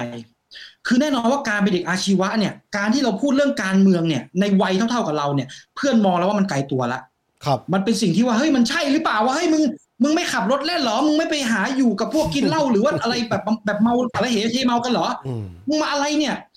การหาแนวร่วมครั้งแรกตอนนั้นนะฮะที่ตอนนั้นผมจำได้เลย ไปที่อ่าเซ็นทรัลเวิลด์ใจกลางกรุงเลยนะทะละโขงตัวหนึ่งกับเพื่อนหกคน ถือป้ายเลยว่า รวมพลังคนรุ่นใหม่ผลักดันประชาธิปไตยให้ยั่งยืนฟันเฟืองประชาธิปไตย พูดไปพูดมาปุ๊บบางคนเขาไม่เก็ตว่าเราพูดถึงใครเพราะจุดนั้นเพราะตอนนั้นเนี่ยเราพูดตรงๆไม่ได้ไงเราพูดตรงๆจะโดนตำรวจจับแน่อันนั้นปีห้าสามเปล่าปีปีอะห้าไรสามนะปีตอนนั้นปีไหนปีห้าสามปีสองศูนย์หนึ่งศูนย์อ่าใช่ไหมครับ อ่าใช่ใช่พี่ช่วงๆนั้นอะใช่ฮะแล้วก็ช่วงหลังจากสลายการชุมนุมแล้วเราก็พยายามสารต่อเจตนารมณ์เสื้อแดงว่าเฮ้ยคนสังฆ่ามันยังอยู่มันยังลอยนวลนู่นนี่นั่น เสร็จปุ๊บเนี่ยพอช่วงปีห้าสี่ห้าห้าเนี่ยเราก็พยายามสารต่อแล้วก็พยายามจะคีปอาชีวะของเราเนี่ยให้มันให้ให้มันให้มันใหญ่ขึ้นตลอดหาคนมาเติม เราเองเนี่ยก็ไปยืนตรงหน้าเซ็นทรัลเวิลด์ครับถือโทรโข่งปราศรัยอะนะก็ถ้าเกิดว่าใครที่เคยเห็นที่ผมโพสต์ Facebook เนี่ยก็จะเห็นบ่อย บางคนไม่เข้าใจว่าผมพูดถึงอะไร ผมพูดถึงใคร บางคนเขาเข้า get ว่าผมพูดถึงใครก็เอาขวดน้ำปาใส่เราบ้างเอารองเท้าปาใส่เราบ้างที่เดินไหนมาจากคออ๋อแล้วว่าที่เซนทรัลเวิลด์ใช่ไหม อ่าเดินมาจากคอเซอร์บอกเฮ้ยมึงพูดอย่างนี้มึงหมิ่นเหรอมึงจะให้กูแจ้งตำรวจไหมมึงหยุดเดี๋ยวนี้เลยนะแล้วก็ต้องรีบเก็บผ้าแล้วก็รีบกลับบ้านไป แล้ววิธีหาแนวร่วมของผมตอนนั้นคือ เราผมก็รู้อยู่แล้วว่า คนกรุงเทพไม่เหมาะกับการเข้าถึงข้อมูลแบบนี้ว่ะแม่งยังแม่งยังโง่เป็นชีเป็นเหยื่อของพวกมันอะคือพูดตรงๆเลยพี่ พูดอย่างนี้เลยตอนนั้นพูดกับเพื่อนบอกว่า ไอ้เหี้ยพวกคนกรุงเทพมึงโง่มากเลยอะมึงเชื่อมันได้ยังไงอะมันไม่ใช่คนดี เนี่ยมึงเหงือแงนมองขึ้นไปสิมันเลวเนี่ยคือพูดกับเพื่อนอย่างนี้เลยอะแล้ววิธีหาแนวร่วมตอนนั้นของผมนะพี่ คือต้องไปจุดที่มันเป็นคนเสื้อแดงแล้วเอาลูกเอาหลานเข้ามา เป็นพวกเรา มันง่ายที่สุด ไปเชียงใหม่ไปอุดรไปจังหวัดปริมณฑลที่ว่ามีมีเครื่องแหละคือมันได้เยอะจริง แต่ว่าในยุคนั้นเนี่ยการสื่อสารมันลำบากเพราะมันมีแค่ High Five MSN Facebook ก็ยังไม่บูม มีแล้ว เวลาเราจะเราเวลาเราจะปราศรัยแล้วจะเราจะเอาไปโพสต์เนี่ยมันต้องเอาไปลง YouTube คือมันจบงานแล้วค่อยมาโพสต์อะพี่มันไม่ได้ real-time เหมือนในยุคปัจจุบันไงที่มันมี live stream อะมันไม่มีแบบอะไรอย่างเงี้ยอะมันก็ล่าช้าแต่องค์กรมันก็ใหญ่ขึ้นใหญ่ขึ้นแบบว่าด้วยน้ำพักน้ำแรงผมเลยนะฮะพอมาถึงปีห้าหกก็เป็นก็เป็นช่วงที่ว่าในตอนนั้นคือราชมังคลาอืม เสื้อแดงออกไปชุมนุมปกป้องรัฐบาลที่มาจากการเลือกตั้งตอนนั้นเราก็เป็นบวตเตอร์เพราะเราเพิ่งจะอายุอายุ 18ไงพี่เพิ่งจะมีสิทธิ์เลือกตั้งได้ครั้งแรกในชีวิตเราก็เลือกเราเป็นโหวตเตอร์เลือกพรรคเพื่อไทยมา อ่า ประมาณนั้นแล้วก็เราก็คนเสื้อแดงเราก็สู้กับเขามา เสร็จปุ๊บเนี่ยตอนนั้นคิดเลยว่า เราได้มีโอกาสขึ้นบนบนเวทีแล้วคนเยอะอย่างนี้แล้วมีสื่อจับจ้องอย่างนี้เพราะมันมีม็อบสองม็อบมันมีกปปสขึ้นมาแล้วทำยังไงให้คนแม่งจำกูได้ไปจนวันตาย นี่แหละคิดอย่างนี้เลยโอ้โหคือในในคือผมรู้ว่าถ้าถ้าเราผมขึ้นไปพูดปราศัยในเนื้อหาแบบนั้นเนี่ยกูตายแน่เหมือนกันกูก็ไม่รอด แต่ก็ต้องยอมทำเพื่อแลกกับอนาคตที่คนตาสว่างในยุคนี้อะพี่ มันคุ้มมากเลยนะอืม คือตอนนั้นรู้อยู่แล้วว่า ถ้าเราพูดแบบนี้เข้าไปเนี่ย ยังไงเสียเราอยู่ไทยไม่ได้ แต่ก็ต้องยอม เพราะว่าถ้าไม่เสียสละถ้าไม่เสียสละวันนี้ชัยชนะแม่งก็ไม่เกิด หรือมันก็ไม่มีการเปิดเดิมเปิดตาเบิกเนตรอะพี่ คือมันคุ้มมากกับการที่ว่าผมโดนไล่ล่าตอนนั้นหนึ่งมันมีประสบการณ์ชีวิตใหม่ ๆ เข้ามา เช่นโดนล่าแม่มด เช่น โดนสื่อโดนอะไรสาดให้ไปกลายเป็นตัวตัวตัวเลวร้ายของแผ่นดินแบบถึงขนาดที่ว่า โทรทัศน์รวมการเฉพาะกิจแห่งประเทศไทยเอาผมออกหมายจับอะทั้งๆที่ว่ามันไม่เป็นมันไม่ควรจะเป็นแบบนั้นน่ะเด็กกลายเป็นเด็กอายุว่าสิบแปดใช่ไหมเอ้ยตอนนั้นเพิ่งจะยี่สิบต้นๆอ๋อแล้วพี่20เพราะว่าต้นๆโอเคมันอ่ามันมันผ่านช่วงการเคลื่อนไหวช่วงช่วงอ่าปีห้าสามมาละอืมอ่าช่วงปีห้าสองห้าสามช่วงนั้นเพราะผมเป็นผมเป็นช่วงแบบคาบเกี่ยวสิบแปดสิบเก้าอะประมาณนั้นอะครับ อ่าคราวนี้เนี่ย เรารู้แล้วว่า การที่มันมีสื่อมวลชนเยอะขนาดนี้คนเยอะขนาดนี้ ถ้าเราประกาศตัวไปเลยว่า เราเป็นอาชีวะที่ไม่ต้องการจุดๆเพราะเราต้องการจะให้เขาเนี่ยปฏิรูปตัวเองใหม่ คือตอนนั้นนะบักว่าอยากจะให้เขาอยู่ใต้รัฐธรรมนูญ ดึงรัฐธรรมนูญปี 40 มาใช้แล้วแก้มาตราบางมาตราแล้วลดทอนอำนาจเขาเสียและโดนหนึ่งหนึ่งสองเฉยเลย แล้วเราก็โดนหนึ่งหนึ่งสองในสำนวนที่บอกว่า ลุงสมชายป้าสมจิตอะ คือชิบหายคือมันเป็นอะไรที่ตลกมากอะพี่ เนี่ย เอออะทีนี้ผมสรุปไว้นึง คือตั้งเนี่ยแตกต่างจากคนทั่วๆไปในแง่ที่ว่าตั้งมีจุด turning point ของตัวเอง และจุด turning point ของตั้งคือการดิกการขุดข้อมูลที่เกิดขึ้นจริงๆแล้วข้อมูลมันอยู่ในอินเทอร์เน็ตแล้วเนี่ยมันมีคนเขียนหนังสือทั้งสองแบบทั้งสองฝ่ายเนี่ยตั้งก็ไปเลือกสืบหาว่ามันเกิดอะไรขึ้นตั้งแต่อดีตถึงปัจจุบันถูกไหมมันเลยเปลี่ยนตรงนี้จากอัลต้ารอยัลิสไปเป็นไปเป็นคนที่นักขึ้นมาทางการเมืองโอเค ก็ประมาณนี้ ทีนี้มีคำถาม มีคำถามที่พูด พูดแทนสลิมนะ แต่ผมไม่ได้สลิมนะบอกไว้ก่อนเดี๋ยวเดี๋ยวมาว่าผมนะฮะคำถามก็ถามง่ายๆเลยว่า ตั้งโดนคุณทักษิณหรือโดนเอ่อทางจักรภพเพนแขซื้อตัวไว้หรือเปล่าตั้งแต่วันนั้น เอาจริง ๆ นะครับเออแบบที่ผมบอกไปว่า แบบที่ผมบอกไปว่าเออ การเคลื่อนไหวเนี่ยมันเคลื่อนไหวมาตลอดอืมแล้วเราไปเป็นเราเราเป็นกลุ่มเล็ก ๆ ที่ต้องอาศัยกระแสของเสื้อแดงเพราะฉะนั้นเองเนี่ยแน่นอนว่าตอนนั้นเนี่ยเนื้อหาในการปราศัยไม่มีใครอยากจะยุ่งเข้าใกล้อยู่แล้ว ไม่แต่ทักษิณเองหรือใครๆเองก็ไม่เอาครับจักรภพเนี่ยรู้จักเพราะเขาเชิญตัวขึ้นไป เพราะว่าเขาเห็นว่าอยากจะสร้างความแปลกใหม่ให้กับวงการคนเสื้อแดงครับแต่ถามว่าทักษิณให้เงินไหมจักรภพให้เงินไหมพรรคเพื่อไทยช่วยไหมอันนี้ยืนยันนะฮะไม่นะเพราะว่า คนบุคคลเหล่านี้เนี่ยเมื่อเราเล่นกับโครงสร้างของประเทศแล้วเนี่ยไม่มีใครอยากจะเข้าหาหรือว่าใกล้ตัวเรา เพราะว่ามันจะทำให้เขาโดนร่างแหไปด้วยกับคำว่าล้มเจ้าอืมเนี่ย อืม ตรงนี้แหละนะครับ ตรงนี้แหละครับขนาดนี้พวกเขายังโดนต้องออกนอกประเทศเหมือนกันหมดเลยนะ ไม่ใช่ว่าอืมไม่ใช่ว่าอะไรนะ ทีนี้อะคือคือคืออย่างนี้นะพี่เอออันนี้ผมเกรินสั้นๆนะว่า ค่านิยมคนไทยมองเด็กอาชีวะต่ำต้อยเหมือนที่ผมบอกไปตอนต้นคลิปครับ คนไทยมองว่าเป็นเด็กชายขอบความรู้มันก็มีไปได้แค่นี้แหละ มันจะไปมากกว่านี้ไม่ได้หรอกเขาก็เลยคิดว่าเด็กคนคนหนึงเนี่ยมันไม่มีความสามารถที่จะมากพอที่จะไปให้หาเข้าหา UN ลี้ภัยไปประเทศอื่น ภาษาอังกฤษมึงได้เหรอนี่คือ ทัศนคติแล้วก็ mindset ที่คนไทยมองเด็กช่างครับพอเขาเห็นผมเป็นอย่างนี้มาได้ถึงจุดนี้เขาก็เลยคิดว่า มึงต้องมีเงินดิทักษิณต้องช่วยสิมันถึงมาถึงจุดจุดนี้ได้ทั้งทางๆที่ว่าเขาไม่ได้มองเลยเหรอว่าก็พวกคุณมันโง่เองไม่ศึกษา แล้วก็ไม่เปิดใจเปิดตา ที่จะมองว่าคนคนหนึงเนี่ยมันมีศักยภาพในการทำอะไรได้มากที่ผมมาอยู่นิวซีแลนด์เนี่ยพี่รถผมเจ็ดแปดเก้าคันครอบครองมาเนี่ยอยู่ไทยผมเป็นได้เป็นได้แค่อีอีหนุ่มโรงงานแบบโง่ๆที่แบบผ่อนรถเจ็ดพันเงินเดือนหนึ่งหมื่นอะ เนี่ย อันนี้ตรงๆเลยนะพี่แล้วก็กลายเป็นว่า พอเขาเขาเรียกว่ายังไงอะพอประเมินคนอื่นต่ำไป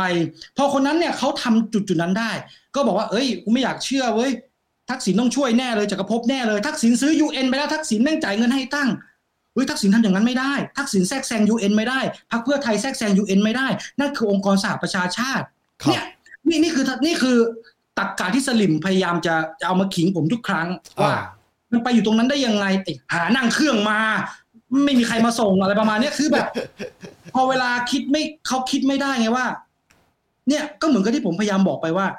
เราเนี่ย ผมเนี่ย สร้างฟันเฟืองประชาธิปไตยขึ้นมาตลอด 12 ปีเนี่ยครับอยากจะเปลี่ยนแปลงให้เด็กช่างเนี่ย เข้าใจโครงสร้างปัญหาของการเมืองเปลี่ยนภาพใหม่ แต่อีพวกจังไรนั้นมันไม่ยอมทำมันไม่ยอมตามไงว่า ว่าว่าเฮ้ยมันมีแบบนี้จริง ๆ เด็กช่างที่เขาคิดที่มันแหกกฎที่ไม่ได้อยู่ในกรอบของกระทรวงศึกษา หรือว่าโครงสร้างที่เขาคิดอะมันมีอยู่จริง ๆ คือมันก็เลยกลายเป็นว่าผมเนี่ยแหกข้อกนี่ละคุณแผ่นดินด่าเจ้าหมิ่นในหลวงก็เป็นตามเด็กที่เขาคิดกันไป แล้วก็ไม่พ้นทักษิณไม่พ้นเพื่อไทยทั้งๆที่ว่าผมกับแฟนมาด้วยกันกระเป๋าแค่สองใบเองนะเนี่ยอืมมีอยู่แค่นี้เองพี่ครับ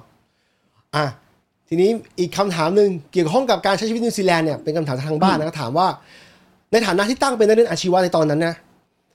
การการมา NZ ครั้งแรกเนี่ยการมานิวซีแลนด์ครั้งแรกเนี่ย ปรับตัวยากไหมที่แบบจะไม่ยากเออมาจากอีกประเทศหนึ่งที่แบบโอ้โหประเทศที่แม่งแบบเป็นประเทศไทยอะประเทศเผด็จการเนี่ย มาอ่าประเทศที่มี democracy index สูง คือมีความเป็นประชาธิปไตยสูงสูงค่อนข้างติดระดับโลกเลยอะปรับตัวยากแค่ไหนได้ยังไงบ้างอธิบายมาหน่อย โอ้พี่แทบไม่ต้องปรับตัวเลยคือนอนแผ่แบบพี่เรียนนี้ก่อนนะครับว่า ต้องบอกให้ทุกท่านฟังเลยนะครับ แล้วก็อีพวกสลิมลูกท่าสที่เข้ามามึงฟังไว้เลย โครงสร้างสังคมไทยมันกดทับให้คนต้องอดทนกับสิ่งที่เขาเจอมาทุกวัน เปิดประตูหน้าบ้านก็อีป้าข้างบ้านก็จ่อหน้าแล้วหนึ่งออกไปปากซอยก็เจอวินมอเตอร์ไซค์ที่ไม่ชอบขี้หน้าแล้วหนึ่งไปที่ทำงานก็เจอหัวหน้ากลันแกล้งไปโรงเรียนก็เจอเพื่อนที่ไม่ชอบขี้หน้าเจอครูขิงครูด่าครูสารพัดการที่คนไทยเนี่ย แม่งเงินรายได้น้อย แต่ผ่อนบ้านผ่อนรถได้อะคือไม่ต้องมันต้องแข็งขนาดไหนอะถึงจะถึงจะทนสภาวะแบบนี้ได้อะครับเขาปรับตัวเหมือนกับว่าแทบจะไปนอนในลาวาได้ไม่ตายแล้วนะพี่สภาพชีวิตคนไทยในทุกวันเนี้ยแล้วพอวันหนึ่งน่ะมาเจอในประเทศที่แม่ง นิวซีแลนด์โอกาสมาพร้อมกับความเท่าเทียม ครับเฮ้ยอะไรเนี่ยลงแรงลงแรงน้อยกว่าอยู่ไทยอะทำงานอะ แต่ได้เงินมากกว่าอยู่ไทยเป็นสิบสิบเท่า อะอืม คือตอนที่มานิวซีแลนด์ครั้งแรกเออไม่ใช่อย่างนี้ ตอนอยู่ไทยแน่นอนว่า ด้วยความที่ว่าเราเนี่ย ไปเรียนรู้กับคนมาเยอะ ไปเข้าถึงม็อบทั้งสองฝ่าย แม้แต่ชนชั้นสูงเราก็ไปตามงานเข้ามาแล้วพวกท่านผู้หญิงบุตรีอาจารย์ธงทองพวกนี้นะฮะศึกษาเรื่องเจ้าเรื่องอะไรพวกเนี้ยคือ มันไล่ลำดับถูกอะว่าเราเราเป็นคนลากย่าเรารู้สถานภาพครอบครัวเราอยู่แล้วครอบครัวเราเป็นคนลากย่าชั้นแรงงานอยู่ในหมู่บ้านตอกตอกสลัมสลิมเราก็เคยอยู่มาแล้ว แล้วเราก็ไปอยู่ในจุดที่ว่าเราเคยเข้าไปอยู่แวดวงคุกคีกับพวก สถาปัตยกรรมชั้นสูงเกี่ยวกับพวกวังอะไรพวกนี้ แล้วก็มาเจอเกี่ยวกับสังคมที่เป็นการเมืองม็อบสองฝ่าย ซึ่งการปรับตัวสำหรับผมง่ายมากอืมง่ายมาก เพราะว่ามันเป็นอะไรที่มันมันไม่แทบจะไม่ต้องปรับปรับตัวเลยเพราะเรารู้อยู่แล้ว คราวนี้พอเข้ากัมพูชาเนี่ย แค่ปรับภาษาเขาอย่างเดียวอืมแค่พูดภาษาเขาให้ได้นิดนึงเพราะว่าเขาเขามองว่าเราเป็นนักท่องเที่ยวปุ๊บแม่งก็ชาร์จแพงเหมือนที่ไอ้พวกตุ๊กตุ๊กไทยไปชาร์จฝรั่งพันหนึ่งอะอืมอารมณ์อย่างนั้นเลยอืมเราก็ต้องปรับตัวให้ได้ ซึ่ง แล้วอีกอย่างหนึ่งเนี่ยสิ่งที่ทำให้ผมปรับตัวได้ง่าย แล้วก็มองถือว่าเป็นเรื่องปกติก็คือ สิ่งที่ผมเจอมาในชีวิตคืออะไร โดนล่าแม่มด บ้านโดนปาระเบิด โดนเผา โดนแปะประกาศไปทั่วบ้านทั่วเมือง ซึ่งถามว่ามันเป็นเพรสเชอร์มหาศาลไหมคือคนเกือบเกือบๆทั้งประเทศอะพยายามจะมาไล่ล่าฆ่าผมอะเพราะว่าผมเนี่ยไปวิจารณ์พ่อเขาแค่นั้นเอง มันก็เลยทำให้ผมมองว่า โอ้โถ ถ้าเกิดแค่จะเรียนภาษาอังกฤษแล้วก็ใช้ชีวิตใหม่ในนิวซีแลนด์แม่งกระจอกกว่ามากเพราะว่าหนีตายยังหนีมาแล้วอืมมันก็เลย เอาจริงๆเนี่ยพวกคนไทยโง่ๆที่ข้างเจ้าเนี่ยแหละพี่เขาสร้างเขาเรียกว่ายังไงอะภูมิคุ้มกันให้ผมเป็นอย่างดีอะ จนกลายเป็นว่าตั้งอาชีวะฆ่าไม่ตายอะ เนี่ยอืมเอาพูดตรงๆอย่างนี้เลยนะพี่แล้วก็แม้แต่สลิมไทยในนิวซีแลนด์เองเนี่ย พวกนี้ก็เป็นหัวเชื้อชั้นดีที่ทำให้ผมเนี่ยมีวัคซีนที่ว่าปกป้องอะทุกวันนี้ผมยังไม่เคยเป็นโควิดเลยนะ ไม่รู้ว่ามาจากพวกแม่งหรือเปล่าที่แม่งสร้างภูมิคุ้มกันให้เนี่ยนะฮะ มันก็เลยกลายเป็นว่าเราเนี่ยอยู่ได้ทุกสภาวะ ทุกสถานการณ์ วันหนึ่งเราตกงานเรายากจนเราบ้านไฟไหม้ไม่เหลืออะไรเราก็ไม่ลำบากเพราะว่าสิ่งที่เราเจอมาผมคุยกับแฟนเสมอว่า เราเจอมาจากไทยเนี่ยมันสาหัสเอาการมากอืมแล้วมาเจอในกัมพูชาหนีลี้ภัยเกือบโดนอุ้มฆ่าตายก็เจอมาแล้ว แล้วพอเรามาอยู่นิวซีแลนด์มันเป็นอะไรที่บอกว่าโอกาสมาเพราะว่าความเท่าเทียม ทุกคนนะเท่ากันไอ้พลเมืองชั้นหนึ่งชั้นสองชั้นสามแบบที่พวกสลิมมาคิดหรือว่าบางทีพวก ฝั่งด้วยกันเองเนี่ยมโนมันไม่มีนะครับ เรามาอยู่ประเทศนี้เนี่ย ทุกคนเท่ากันหมด เพราะกฎหมายเนี่ยมันเท่าเทียมกัน ไม่มีการเลือกปฏิบัติ แค่นั้นเอง ถามว่าการปรับตัวในนิวซีแลนด์เป็นยังไงครับแทบจะไม่ต้องปรับตัวเลย เพราะว่าเราเจอสิ่งที่มันเลวร้ายมาก่อนหน้านั้นแล้วที่ไทยพอเรามาเจอถึงถึงที่นี่เนี่ยโอ้สบายมาก ยิ่งเจอพวก scammer นู่นนี่นั่นอะไรเนี่ยโอ้โหมาเถอะเพราะไอ้ที่แย่กว่าที่สุดก็คือเราเคยเจอมาแล้วพี่ มันเป็นอะไรที่แบบ smooth มากเลยนะ เพราะว่าเรามีภูมิคุ้มกันจากพวกคลั่งเจ้า อะ มันเป็นตัวทำให้เราต้องปรับตัวได้อะ ถ้าสถานการณ์เลวร้ายมากกว่านี้อะเรายังเจอมาแล้วอะ และอีกแค่ว่าเรามานิวซีแลนด์อะโอ้โหพี่แม่งเป็นอะไรที่แบบสบายมากเลยอะฟังฟังดูดีนะ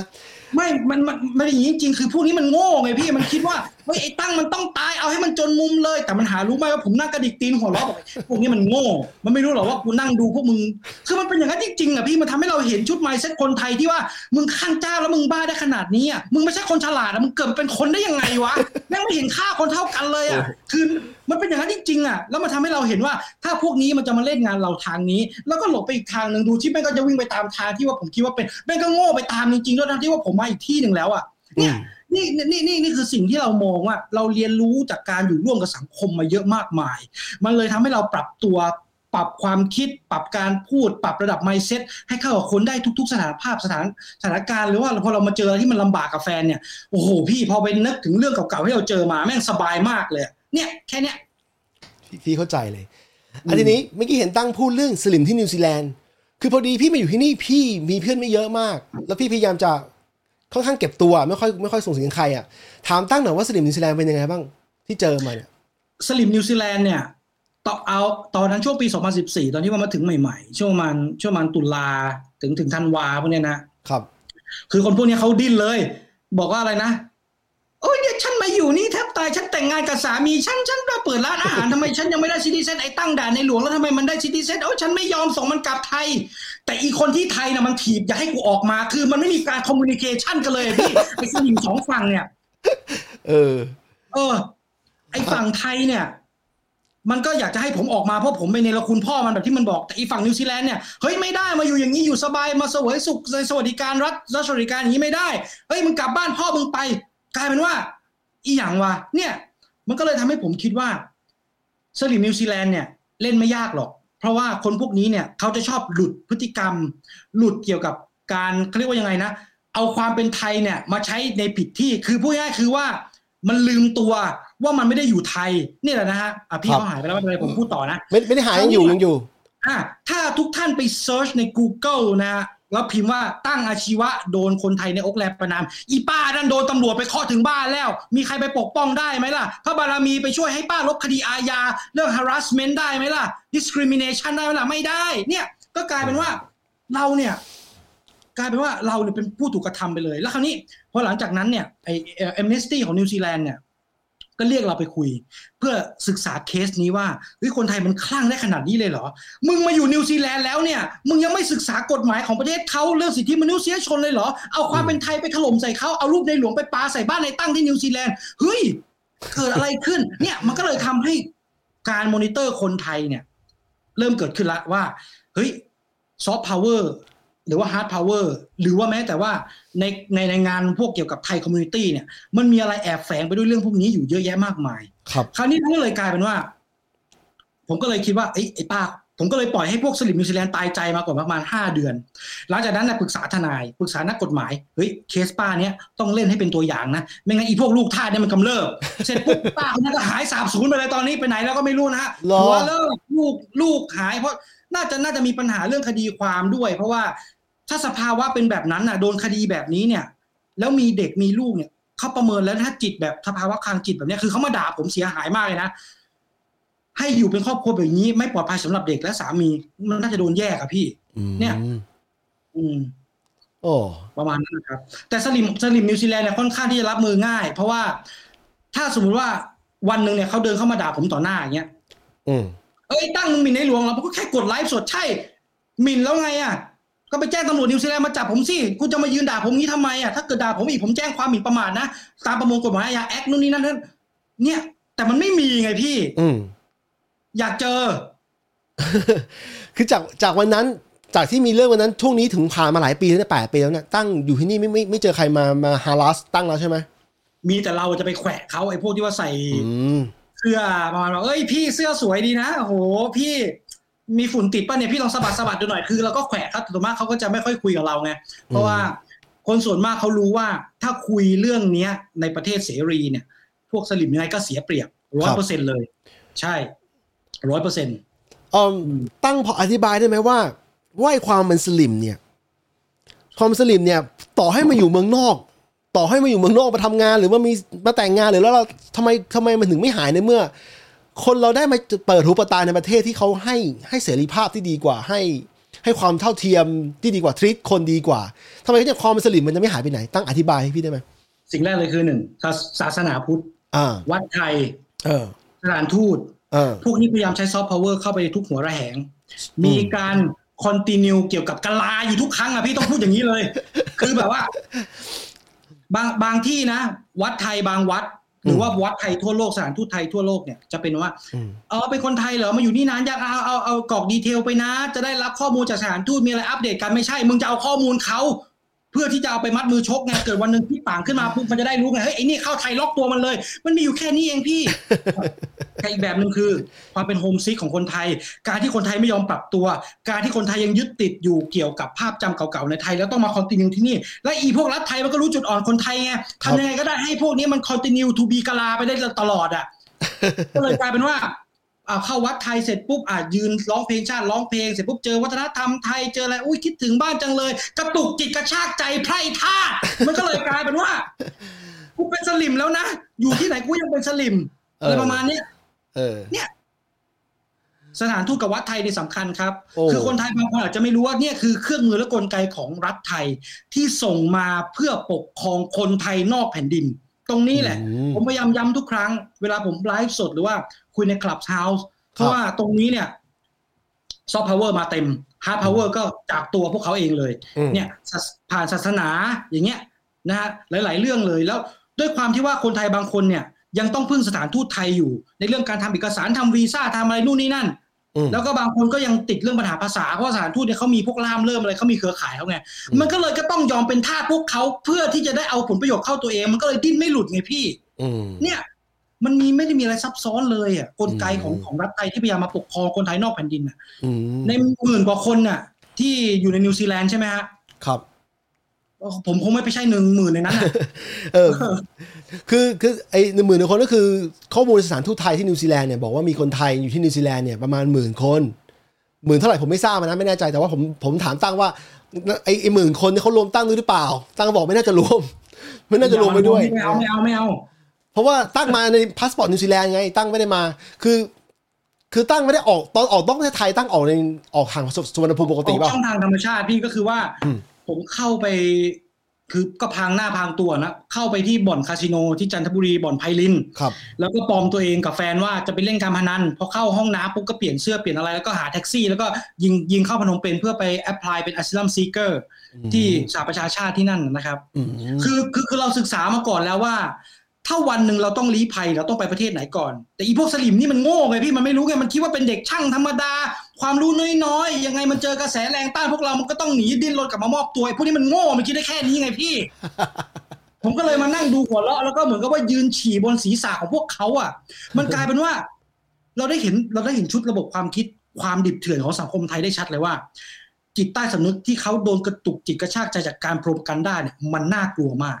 แต่ในยุคปัจจุบันนี้เนี่ย มันหมดสิ้นไปแล้วฮะเพราะว่า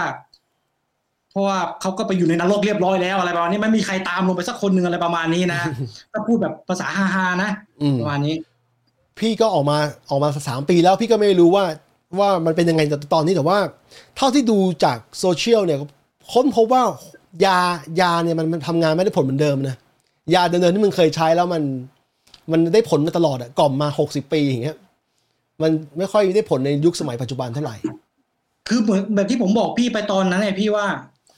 เอาวะคนเยอะขนาดนี้แล้วประกาศตัวไปเลยว่าเราเป็นเด็กช่างยังไงฝั่งไหน อืมถึงแม้เราจะใช้คำเลี่ยงแล้วมันเสี่ยงก็ต้องยอม เพราะว่าถ้าเราไม่ทำวันนั้นเนี่ย มันจะไม่มีตั้งอาชีวะในวันนี้พี่ เพราะว่าเราต้องการกระตุ้นให้สังคมไทยมองว่าคนที่ต่อต้านระบบอำนาจแบบเนี้ยมันมีนะ แล้วกล้าประกาศตัวด้วย อืม เนี่ย คือถ้าเราไม่ทำวันนั้นน่ะ เราก็ไม่รู้ว่าวันนี้เราจะพูดอะไรกันได้สว่างขนาดนี้ไหมล่ะพี่อืมเด็กไทยคนรุ่นใหม่ ๆ มาเนี่ยบางคนก็มาบอกว่าพี่ตั้งอาชีวะคือผู้มาก่อนการจริงๆไม่ใช่นะครับ ผมสู้อยู่กับชุดโครงสร้างแบบนี้มาเหมือนกับนักศึกษาในอดีตที่เขาสู้มา น้องๆเขาก็สู้โครงสร้างชุดเดียวกัน แต่แค่เปลี่ยนตัวละครแค่นั้นเองอืมเนี่ยจริงครับจริงนะครับ จริงมันมันเกิดขึ้นมาหลายยุคจากสมัยแล้วเพียงแต่ว่า มันมีช่วงที่มันโดนขาดขาดตอนไปคือคนมันไม่ คือพอมันเป็นโดนปิดกั้นสื่ออะปิดกั้นสื่อไอความรู้ทางประวัติศาสตร์เนี่ย คนมันเลยไม่ได้ มันมันต้องมีคนมาคนที่ไปเชื่อมกันแต่ว่าถ้าคนไม่เชื่อมเนี่ยก็จะกลายเป็นคนที่โดนขังขังไว้ในความคิดทุกความคิดที่มันแบบเหมือนในเมทริกอะอะไรเงี้ยมันขังไว้ในกะลาขังไว้ในกะลาแบบนั้นนะครับเหมือนข้อไว้อะทีนี้คำถามคำถามนี้คำถามคำถามต่อถัดไปนะครับ จริงจังขึ้นมาหน่อยนะฮะเดี๋ยวเดี๋ยวแป๊บแป๊บแป๊บแป๊บนึงพี่ขอเวลาไปเอาน้ำแป๊บนึงได้ได้ได้ตามสบายครับตามสบายเดี๋ยวเดี๋ยวเดี๋ยวเดี๋ยวผมเปิดเพลงอะดูดูดูรูปพระบารมีพระแม่พระแม่พระราชินีดูก่อน รอสักครู่นะครับ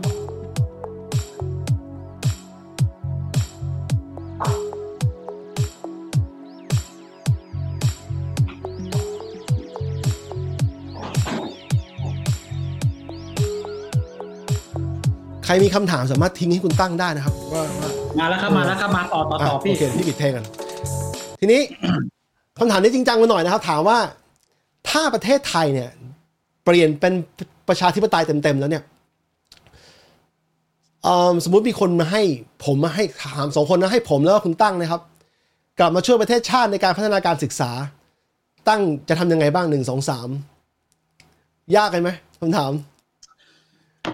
ใช่พัฒนาเหรอพี่ตกะเอ่อถ้ากะถ้าถ้าเกิดว่าพูดพูดแบบอันนี้พูดตรงๆพูดแบบเอาพูดเล่นๆนะพูดได้นะ แต่ถ้าเกิดว่าพูดแบบจริงจังอะ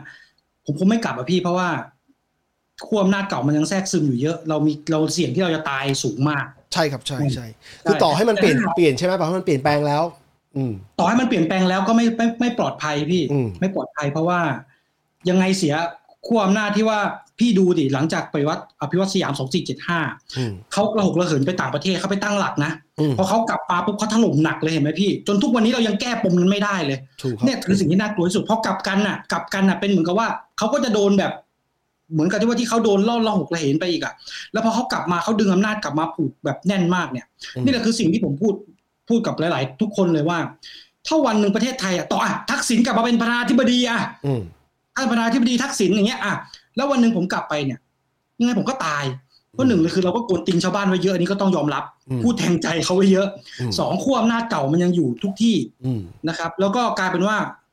มันไม่ปลอดภัยเลยอืมอย่างมากถ้าจะไปเยี่ยมครอบครัวก็คงบินไปสิงคโปร์ไปมาเลเซียกัมพูชาประมาณนี้ แล้วก็ไปแบบโลโปรไฟล์ก็ไปเยี่ยมเอาแต่ว่า ถ้าถามว่าจะกลับไปเหยียบแล้วก็ไปอยู่ไปใช้ชีวิต ไปเป็นนักการเมืองเพื่อเปลี่ยนแปลง หรือว่าเอาเอาชุดความคิดเราเนี่ยไปไปคัดลอกระบบของนิวซีแลนด์แล้วไปใส่ในไทยเนี่ยผมคงไม่เอาหรอกฮะเพราะว่ามันไม่ได้ไม่คุ้มเสียครับเพราะเรามีครอบครัวอยู่ที่นี่เพราะว่าลูกสามคนละเกิดนิวซีแลนด์อืมแล้วก็เราก็ต้องเราเราก็ต้องคือเราปูท้ายเขาดีมากแล้วแบบอืมสุดๆแล้ว ก็คือคือเราก็ต้องมาโฟกัสตรงจุดจุดๆนี้ละคือมีคือหลายคนพูดนะครับว่าอ่าถ้าวันหนึ่งบ้านเมืองเปลี่ยนแปลงอยากกลับไหมผมพูดได้คำเดียวเลยผมคงไม่กลับหรอกครับ เพราะว่าครับการที่ว่าด้วยผมเนี่ยเป็นคนที่ปรับตัวได้ง่าย อาหารการกินเนี่ยไม่ใช่เรื่องลำบากเลยเพราะกินกินกินแทบกินขยะกับอยู่เขมรตอนอยู่เขมรกับแฟนก็แทบจะกินมาแล้วอาหารบูดอะถ้าไม่กินก็หิวว่าคือเรายังเราอยู่กันมาได้ เพราะว่า นั่นแหละฮะก็คือ แต่ถ้าเกิดว่าจะให้จะให้เป็นจะให้แบบตอบแบบเล่นๆแบบที่พี่ยิงคำถามมาสามข้อเมื่อกี้ขอขอทวนใหม่ครับเพราะว่าจะตอบให้คำถามมาว่าถ้าไทยเปลี่ยนเป็นประชาธิปไตยแล้วเนี่ยเต็มตัวนะเต็มตัวนะแบบ completely นะก็ให้ตั้งกลับมาสมมติมีคนให้ตั้งกลับมาช่วยเรื่องการศึกษา เพราะว่าเห็นตั้งพูดเรื่องเรื่องอาชีวะเรื่องอะไรอยู่เมื่อกี้ผมว่าตั้งมีไอเดียบางอย่างอยู่ ว่ามันจะพัฒนาได้ยังไงอะใช่ไหมคือจริงๆอะต้องบอกก่อนนะครับว่านิวอะ นิวซีแลนด์นะอืมนิวซีแลนด์นำเข้าพวกสาย engineer เยอะนะอืมนำเข้าหมอ หมอเนี่ยนำเข้าเยอะมาก ขาดหมอแล้วก็ขาดพวกเกี่ยวกับมงานธรณีวิทยางานภาคพื้นดินงานเจาะดินนำเข้าเยอะมาก เนี่ย แล้วคราวนี้พอย้อนกลับไปในไทย ไทยเนี่ยเราสามารถเป็นหับในการส่งออก มันสมองของเด็กอาชีวะได้ครับ ซึ่งแต่ว่าเมืองไทยมันไม่เอาไงพี่อืมมันก็เหมือนกับว่าพยายามบอกว่า ลดทอนเหยียบย่ำ ปัดให้เป็นเด็กชายขอบเพื่อสร้างความชอบธรรมในการกดขี่เด็กอาชีวะเนี่ยคือโครงสร้างประเทศไทยทำอืมพอเป็นอย่างนั้นปุ๊บเนี่ยเขารู้อยู่แล้วว่าเด็กอาชีวะพวกนี้เนี่ยถ้าเขาไปอยู่ต่างประเทศเนี่ยเขาเป็นเศรษฐีเขารวยมหาศาล แล้วเขาจะไม่มีวันกลับมาบ้านเกิดได้แล้วไอ้พวกนี้เขาจะกลัวว่าปกครองไม่ได้มันสมองไหลรั่วไหลแม่งก็เลยกดให้ต่ำถ้าเป็นความคิดผมนะฮะถ้าเกิดวันหนึงได้เข้าไปแก้ในระบบกระทรวงศึกษาธิการได้ สิ่งแรกที่คือจะทำเลยคือว่า เราจะต้องไม่เอา ไม่เอาเขาเรียกว่ายังไงแบบว่า ไปผูกโยงกับเหมือนกับที่เราเห็นว่ากระทรวงนี้กระทรวงนั้น แล้วก็แบบอย่างที่นิวซีแลนด์เนี่ย มันมี Ministry of Education ใช่ไหมฮะครับ แต่ในขณะแต่ในขณะเดียวกันเนี่ยมีเอ่อ Ministry of Education เนี่ยเป็นเบสแล้วคราวนี้เนี่ยมันจะมีหลายๆที่เช่น u c o r Massey University อะไรหลายๆอย่างแตกสาขากันไป แล้วคนพวกนี้ส่งเสริมให้นักศึกษาเนี่ย เปิดโอกาสไปทำงานได้หลากหลาย อย่างถ้าเกิดว่าผมเนี่ย อ่าสมมตินะแค่สมมตินะเพราะว่าความจริงเป็นไม่ได้แล้วได้อ่าสมมุติว่าผมได้เคยได้มีโอกาสไปเป็นรัฐมนตรีกระทรวงกรมอาชีวะอย่างเงี้ย ผมเองก็คงจะมองว่า เอาเด็กอาชีวะของเราเนี่ย ปวชเนี่ยแหละ ไม่ต้องถึงปอตรีอะไรหรอก มันเปลืองมันเสียเวลา เอาปวชเฉพาะด้านเนี้ยติดต่อกับกระทรวงการต่างประเทศ แล้วก็ถามว่าประเทศไหนต้องการยังไงไหม แล้วในขณะนั้นเนี่ย เราก็ต้องปูพื้นฐานเรื่องภาษาอังกฤษให้เขาครับเพื่อในการสื่อสารอืม เนี่ยนี่คือสิ่งที่สำคัญที่สุดอืมอะไหนๆก็มาถึงขั้นนี้แล้ว ผมบอกให้กับท่านผู้ฟังทุกท่านเลยนะครับว่า ถ้าอยากให้ลูกทุกท่านได้ภาษาอังกฤษโดยกำเนิดและสำเนียงเป๊ะ เปิด YouTube Peppa Pig หรือว่าเป็นการ์ตูนที่เป็นภาษาอังกฤษ ให้เขาดูตั้งแต่เด็ก ๆ เลย เขาจะได้ภาษาทันทีครับอืมโดยที่คุณไม่ต้องไปเอาเงินไปดันลูกเสียโรงเรียนเรียนนานาชาติเลยอืมนะครับ เขาจะได้เลยโดยที่ว่าคุณไม่ต้องแบบ ไปขวนขวายเรียนอะ เนี่ย เพราะว่าเด็กคือผ้าขาวเอาอะไรสาดให้เขาก็จำมันนั้น ภาษาอังกฤษจะได้ง่าย ก็จากตรงนั้น แต่ว่าอย่าไปดูพวก Nightmare Kitchen นะอันอันอันนั้นโจ Gordon หนักมากนะนั่นแหละแบบที่ผมบอกไปก็คือว่า ถ้าเกิดวันหนึ่งผมได้มีโอกาสเข้าไปแก้ไขระบบกรมอาชีวะเนี่ยสิ่งแรกที่จะทำเลยคือ เด็กแรงอาชีวะจะไม่ใช่แค่แรงงาน จะต้องเป็นช่างทักษะฝีมือพิเศษจะต้องเป็นระดับเอนจิเนียร์ไม่ต้องไม่เห็นไหมถ้าบอกว่า ในไทยเนี่ยถ้าจะมองให้พูดคำว่าเอนจิเนียร์ได้เต็มปาก ก็ต้องขึ้นไประดับวิศวะ วิศวกร แต่ไอ้คำว่าวิศวะวิศวกรมันเป็นคำที่ชนชั้นปกครองเอามาใช้ไงเพื่อยกระดับแล้วก็กดขี่คนที่ต่ำกว่า ทั้งๆที่ว่าวุฒิการศึกษากับสหความสามารถมันไม่ต่างกันน่ะอืมเนี่ยผมจะใช้คำว่าเป็นแมคานิกหรือว่าเป็นช่างทักษะฝีมือพิเศษในในในในในในศัพท์ทางไทยนะไม่ใช่คำว่าวิศวะแล้วนะ เพราะมันเป็นคำแบ่งชนชั้นสูงแบบแบบเหลื่อมล้ำกันมากครับ เพื่อหาที่รองรับให้พวกเขาตามสายงานอืมไม่ใช่ว่าเจ็บจบอาชีวะมาปัดไปเป็นแรงงานในโรงงาน แล้วอืมสิ่งที่เขาเรียนมาล่ะมันก็ฝ่อไปเสียเวลาเรียนฟรีอืมแล้วก็เจอสภาพแวดล้อมที่มึงเหมือนกับว่า เอาว่าถ้ากูออกกูจะไปทำอะไรกินก็ต้องจำเจอยู่อย่างนั้นแล้วไอ้ที่อาชีวะที่เรียนมาล่ะ เสียดายเวลาสมองหายหมดเลย เนี่ยอืมผมก็เลยคิดว่าเฮ้ยโลกใบเนี้มันมีหลายประเทศ และครับในหนึ่งประเทศมันมีหลายเมืองมีหลายเวิร์กช็อปอืมเด็กอาชีวะเรามันก็ไม่ได้ขี้ขี้เหร่อื มมันมีความสามารถแค่เปิดโอกาสให้เขาเขาก็พร้อมที่จะไป แต่เมืองไทยมันไม่เปิดให้ไงพี่ มันก็เลยทำให้เขาเนี่ย เป็นได้แค่แบบที่ผมเล่าให้ฟังอะครับนั่นแหละฮะพี่อยู่ในสายนะพี่เปลี่ยนกล้องกับกล้องแบตหมดนะฮะพูดต่อโอเลเคยโอเคครับเออนะอะทีนี้ ทีนี้มาคืองี้ เออเดี๋ยวนะกล้องกลับมายัง โอเค กลับมากลับมาแล้วทีนี้ไอพี่ถ้าพี่ตอบบ้างนะ พี่ตอบบ้างคืออย่างงี้ คือวันก่อนพี่พี่เพิ่งเขียนโพสต์ไป อธิบายว่าไอการปฏิรูปการศึกษาเนี่ยมันจะมันจะเกิดขึ้นไม่ได้ ถ้าถ้าไม่ระไม่ปฏิรูปราชการก่อน เพราะว่ามันสัมพันธ์กันใช่ไหมแล้วจะปฏิรูปราชการก็ไม่ได้ ถ้าไม่ปฏิรูปการเมืองดังนั้นเนี่ยการที่แบบประเทศเป็นประชาธิปไตยแล้วเนี่ยก็หมายความว่าการเมืองมันน่าจะกลับมาเป็นระบบที่มันโปร่งใสซึ่งเนี่ยเนี่ยเนี่ยพี่พี่อะไรยังไงบ้างผมไปเช็คในทวิตเตอร์ใช่ไหมเออมันมันมันมีมันมีคนบอกว่า เนี่ย บอกว่าไงพี่อ่านไม่จบอะอ่านไม่ออกไรวะ เห็นคลิปน้องตั้งอาชีวะเขาเลี้ยงไก่สอนลูกให้ประหยัดรู้จักพอเพียงเพราะพวกเราลำบากมาอยู่ต่างแดน ถ้าจะหนีไปเพื่อไปใช้ชีวิตด้วยหลักการ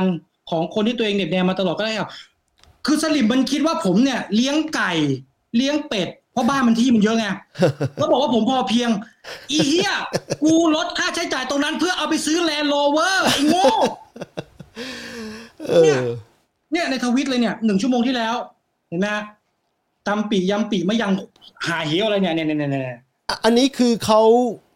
คือตั้งจะมีคนพูดถึงตั้งตลอดเลยใช่ไหมต่อต่อให้ตั้งไม่ได้ออกสื่ออะไรใช่ไหมอีก24 hour 360 วันเลยพี่ คือสลิมเนี่ยมักจะเป็นแบบเนี้ยแบบที่ผมบอกไปอะว่า คือมันเคลมอะผมเลี้ยงไก่ก็ให้ลูกไปเก็บไข่มากินกูไม่ต้องซื้อไข่ไม่ต้องไปห้าง ไก่ก็ทำเองกินเองอะไรเอง เพื่อเอาตังค์ตรงนั้นไปซื้อรถหรูขับอะพี่ มันบอกว่าผมเดินตามพอเพียงพอเพียงหาอะไรมึงมีตังค์มีปัญญาซื้อได้เปล่านั่นน่ะ เนี่ย คือมันเป็นอะไรที่แบบ คือแม่งเคลมจนถึงขนาดพับบิกแฮร์พี่ เออเนี่ยนี่นี่คือความประสาทแดกของสลิมจริงอ๋อๆนะฮะอ่าเนี่ยอ่าต่อต่อพี่ต่อต่อเมื่อกี้ ก็ก็คืออย่างนี้ คือพี่ถ้ามันเป็นอยู่ๆประเทศมันกลายเป็นประชาธิปไตยจริงๆพี่ก็จะแฮปปี้มากนะแต่ว่ามันไม่ได้มันไม่ได้เกิดขึ้นอย่างง่ายๆอย่างที่ตั้งบอกมัน คือประวัติศาสตร์ทั่วโลกแล้วเนี่ยมันไม่ได้เกิดขึ้นทันทีอะมันต้องเกิดช่วง transition ช่วงที่มันมีช่วง ช่วงที่มันแบบผันผวนอะไรอย่างเงี้ยอันอันนี้อ่านไม่ออกครับว่าไงเอ่ยเดี๋ยวๆนะไม่รู้เห็นชัดไหมฮะถ้าผู้ชม มันมันมันมันสลับด้านกันเหมือนส่องกระจกอะอ๋อโอเคไม่เป็นไรไม่เป็นไรช่างมันพี่เดี๋ยวเดี๋ยวเออเราว่ากันโอเคครับโอเค ก็ทีนี้ถ้าจะให้แต่ถ้าเกิดว่าให้ผมเปลี่ยนแปลงอะไรได้นะ อันดับแรกเลยอะคือผมคิดว่าตั้งโตมาคล้ายๆ ผมต่อให้ตั้งตั้ง โตเกิดหลังผมสิบกว่าปีเนี่ยคือตอนอนุบาลแล้วเนี่ยเขาเกณฑ์เข้าไปนั่งเรียนในห้อง ไปนั่งให้นั่งตัวตรงๆ ให้นั่งจับปากกาแล้วก็ฟังคำสั่งครูป่ะตอนตั้งเรียนอนุบาลเป็นอย่างนี้ป่ะเป็นเป็นเป็นเป็นเออแต่ลูกพวกเราไม่ใช่ อันนี้คือ key key ของของการของชีวิตที่ต่างกันระหว่างไทยกับนิวซีแลนด์คือคือตั้งแต่พี่เกิดมาเนี่ยพี่เรียนหนังสือมาเนี่ย พี่ไม่เคยอยากไปโรงเรียนแม้แต่วันเดียวอืมอยากไปตอนโตๆแล้วเพราะว่าอยากไปเจอเพื่อนอยากไปเล่นกับเพื่อนอยากไปเตะบอล แต่ว่าให้ไปเรียนในเข้าไปนั่งเรียนหนังสือในห้องเนี่ยแล้วจับปากกาหรือฟังครูเนี่ยไม่ใช่สิ่งที่พี่ชอบนะ แต่ว่าลูกสาวพี่แปลกมากลูกสาวพี่เพิ่งสี่ขวบเนี่ยเพิ่งสี่ขวบเขาไม่ได้ไปโรงเรียนวันหนึ่งนี่เขาเขาอยากเขาบ่นนะครับเขาตื่นเช้ามาแล้วเขาไม่สบายมีน้ำมูกแล้วแม่เขาแม่เขารู้สึกว่า วันนี้พักก่อนเดี๋ยวกับลูกเพราะว่าไปติดที่โรงเรียนมันไม่ค่อยดีเท่าไหร่เขาบอกว่าเขาอยากไปเนี่ยช่วงนี้ช่วงนี้เป็น school holiday ผมก็ตั้งเนี่ยลูกอยู่บ้านทั้งคู่เนี่ย ใช่เนี่ยช่วงนี้เป็น school holiday ซึ่งซึ่งต้องบอกก่อนว่าเด็กนิวซีแลนด์อะรักโรงเรียนมาก เพราะว่าอืมมันไปโรงเรียนมันเหมือนกับว่า ไปเล่นไปเรียนไปเปิดโลก ถูกก็เนี่ยถูคือลูกเนี่ยบ่นถึงโรงเรียนบ่อยมากสองอาทิตย์เนี่ยผมก็เลย plan กับแฟนว่า โอเค งั้นก็พาลูกไปเที่ยวกันอืมเพื่อให้เขาได้ไปเจออะไรใหม่ๆ ไม่จำเจ ถูกครับอถูยู่กกับบ้านผมก็เลยลางานสองอาทิตย์เออสองอาทิตย์บวกกันกับเสาร์อาทิตย์ด้วยก็เกือบเกือบโอ้ยเกือบเกือบเดือนอยู่นะอืมอืมอะไรประมาณนี้ก็เลยกลายเป็นว่า นั่นแหละฮะก็คือ พาลูกไปเปิดหูเปิดตาเพราะว่าเด็ก แต่ถ้าตอนอยู่ไทยอะนะฮะสมัยเรียนประถมมัธยมเนี่ย ไม่ค่อยอยากไปโรงเรียน เพราะว่าเจอสภาพแวดล้อมครูมีไม้เลี้ยวบ้างมีอะไรบ้างคือมันเป็นอะไรที่แบบกับตลปัดกันหมดที่นี่อืมอยู่ที่นี่เนี่ย เด็กเนี่ยก็แต่งตัวยังไงก็ได้ไปโรงเรียนนะฮะแล้วก็เด็กจะชอบไปโรงเรียนมาก เพราะว่า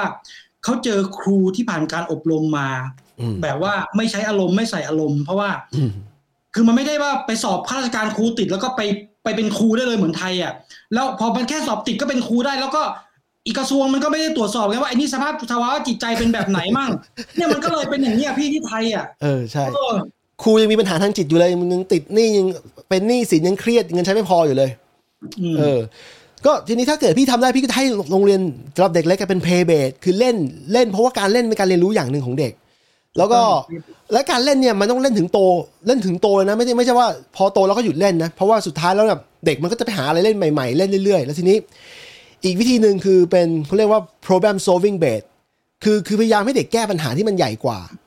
คือให้มันยากขึ้นเรื่อยๆตอนแรกเล่นทำเรื่องง่ายๆก่อนแก้ง่ายๆก่อน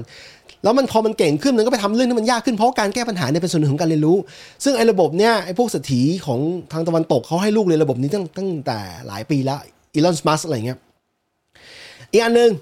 เป็นระบบที่ทางพวกพวกสแกนเนเวนพวกฟินแลนด์มันใช้กันคือพวก phenomenal base คือ phenomenal base คือการเรียนรู้แบบแบบที่ไม่ได้ระบุวิชา เช่น สมมติเราตอนเด็กเรียนวิชาประวัติศาสตร์ใช่ไหมมันก็จะพูดจริงๆแล้วประวัติศาสตร์ไทยมันจำกัดมากมันมันพูดถึงเรื่องประวัติศาสตร์ของครอบครัวหนึ่งประวัติศาสตร์ทางสงครามเกี่ยวกับครอบครัวหนึ่งอะไรเงี้ยแต่ความเป็นจริงแล้วประวัติศาสตร์เนี่ยถ้าถ้าเขาไม่เข้าใจประวัติศาสตร์ในในมุมทางทางทางเศรษฐกิจเลยเนี่ย เช่นว่าคนไทยสมัยก่อนเนี่ยหาเงินยังไงทำงานยังไงได้เงินยังไงโดนขูดขูดรีดภาษียังไงเขาจะไม่วันเข้าใจสภาพความเป็นอยู่ของคนไทยในตอนนั้นจริงอันนี้เรื่องจริงพี่ๆเออเออเด็กไทยทุกคนที่จบมาเนี่ย ตามมาตรฐานเลยเพราะที่ว่าอ่านอ่านรู้ความได้ใช้ชีวิตได้เนี่ยครับอืมมสามมหกเนี่ย เออ ไม่รู้เรื่องอะไรเลยนะเออโครงสร้างการปกครองการเมืองไม่รู้อะไรเลยเด็กอาชีวะบางเด็กอาชีวะส่วนมากก็เป็นด้วยนั่นแหละผมเลยเลือกปลีกตัวออกมาเพื่อจะเข้าถึงตรงนี้ไงพี่เออเนี่ยแหละ อืม แล้วเขาเลี่ยงที่จะไม่พูดแล้วก็ไม่ใส่ไปในระบบการศึกษาด้วย ใช่ใช่ถูกถูกเนี่ยเขาเลี่ยงเลยแหละใช่ที่ไทยนะ ใช่ใช่ทีนี้ถ้าเป็น phenomenal base เนี่ยคือเขาจะสามารถเรียนรู้จากมุมมองสมมติประวัติศาสตร์เนี่ยก็จะมุมรู้เรียนรู้หลายๆมุมหรือประวัติศาสตร์การเงินประวัติศาสตร์การธนาคารการค้าขายอะไรทำนองนั้นน่ะเพื่อให้เขาใจเข้าใจภาพรวมของมันไม่ใช่ว่าจะมาระบุเป็นวิชาวิชาไปเหมือนสมัยก่อนนึกออกไหมอืมคือ คือพี่รู้สึกว่าถ้าถ้าปรับถ้าเปลี่ยนได้คือ 3 เรื่องนี้คือ pay base problem solving base แล้วก็ phenomenal base เพื่อให้เพื่อให้เด็กเรียนคนหนึงโตขึ้นมาแบบแบบ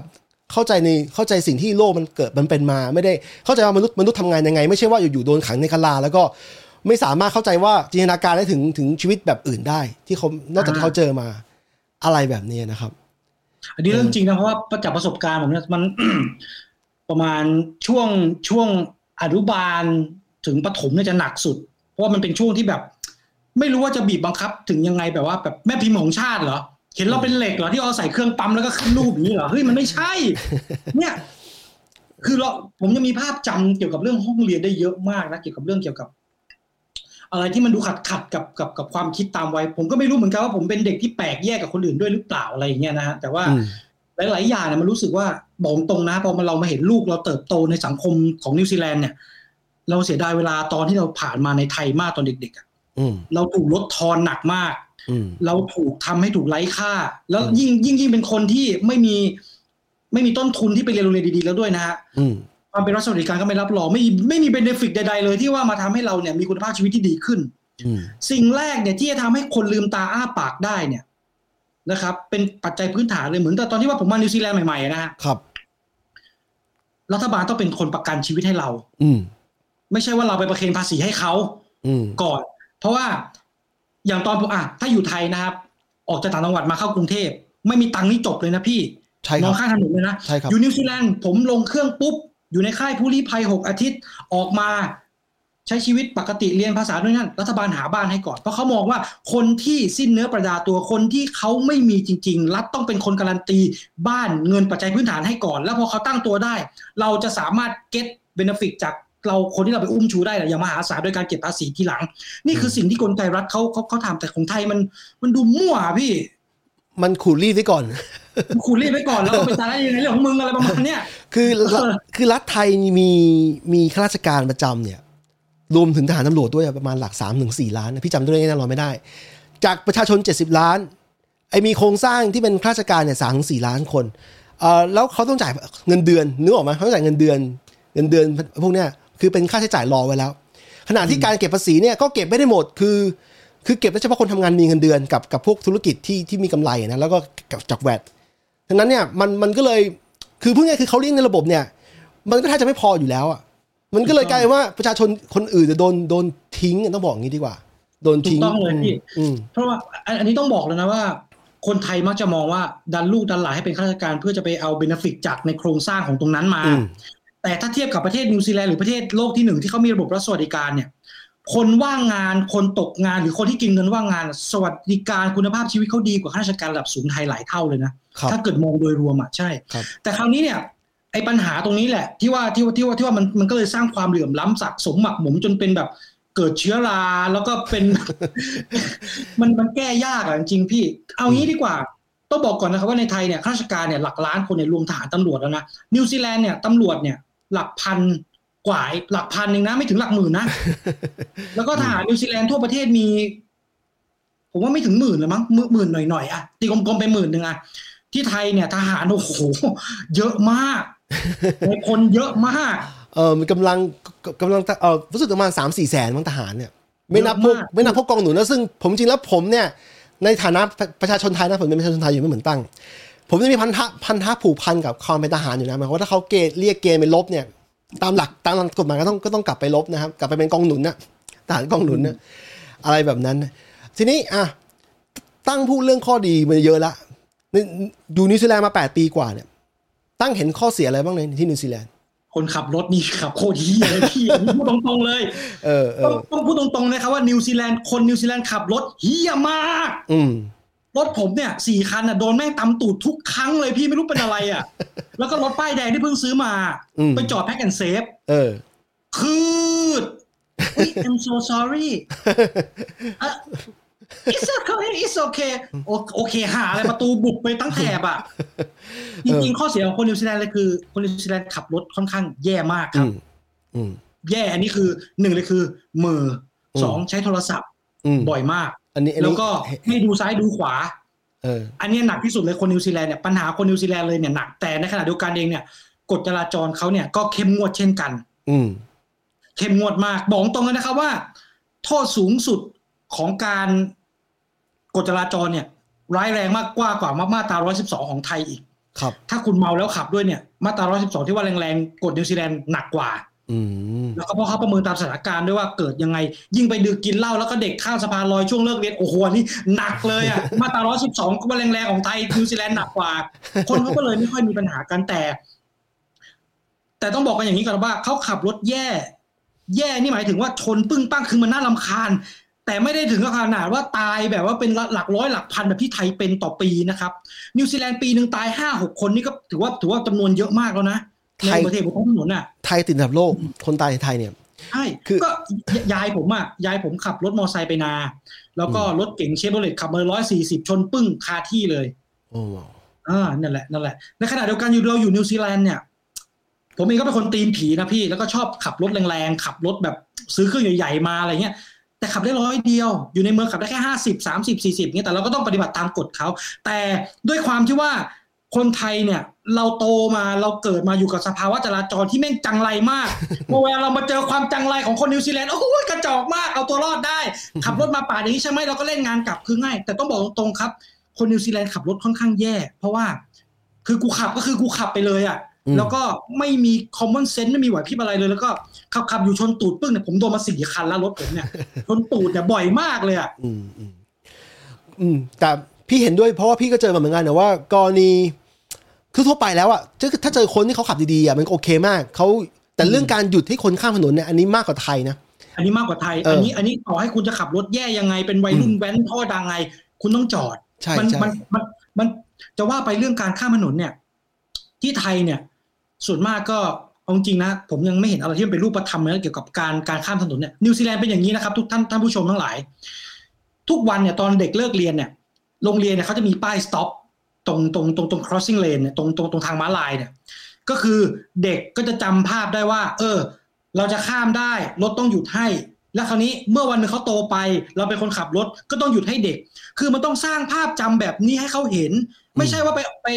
ไปพอไปเกิดเรื่องปุ๊บแล้วก็ไป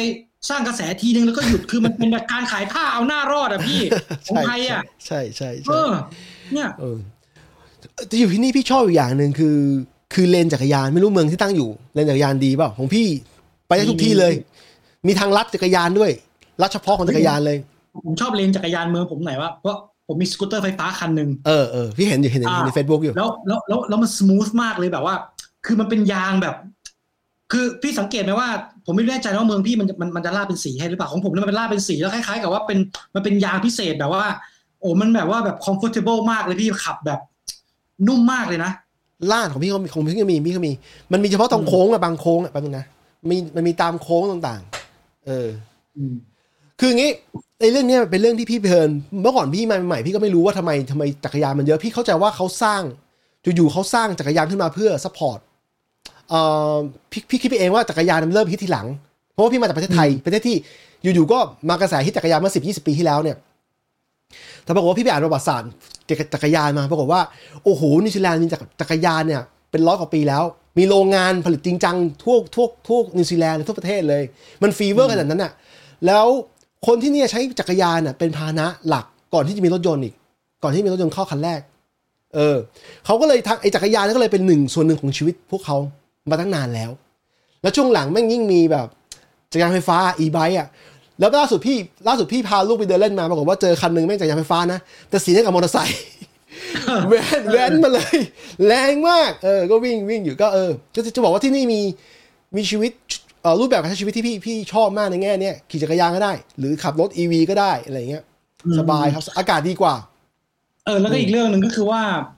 ซื้อรถคนทนนิวซีแลนด์เนี่ยซื้อรถไฟฟ้าไฮบริดหรือปลั๊กอินไฮบริดเนี่ยอืมได้เงินคืนจากรัฐบาลนะครับครัคาบริเบต ใช่ใช่ใช่พี่เพิ่งได้ได้มาได้อืคามริเบตอืมก็อารมณ์คล้ายๆกับตอนที่ว่ารัฐบาลยิ่งรัฐว่าซื้อรถคันแรกแล้วก็คืนเงินให้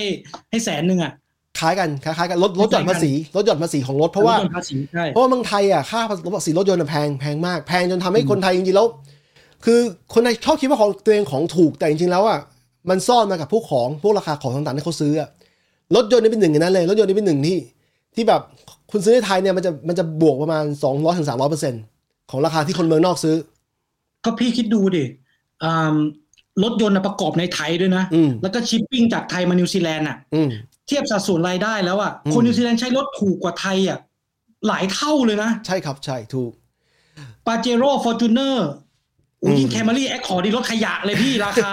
รถขยะเออต้องพูดอย่างนี้เลยอะเออตั้งพูดอย่างนี้พวกคนไทยที่ขับ Camry อยู่อาจจะรู้สึกเออคืออันอันนี้ต้องขอโทษทุกท่านนะ คือมันเป็นการเปรียบเทียบง่ายๆ แบบครับเข้าใจง่าย ๆ คือ หลายคนถามบอกว่าทำไมตั้งไม่ซื้อ Alphard เออคุณเคยมาเห็นคน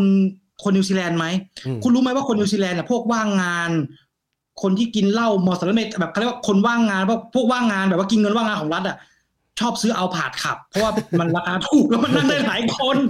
ผมเลยไม่อยากให้คนมองมีภาพจำว่า โอ้ยมันขับ Alphard แล้วเหมือนพวกคนว่างงานเลยคือพวกคนไทยมันจะล้อกันเนี่ย เออ อันนี้จริงๆ คนไทยเนี่ยที่ไทยเนี่ย Alphard เป็นรถตู้ luxury โอ้ย VIP แต่ว่าที่นิวซีแลนด์ Alphard ในราคาถูกมากอืม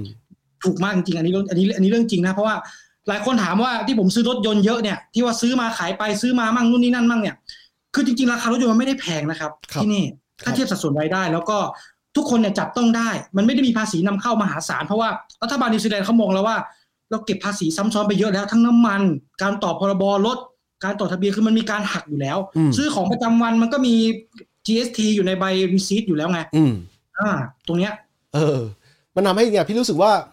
ไอ้ค่าของชีพที่มันดูเหมือนแพงอะแต่พอพอมาเทียบจริงๆแล้วของกับคุณภาพที่เขาได้กลับมาเนี่ยมันมันมันดีกว่า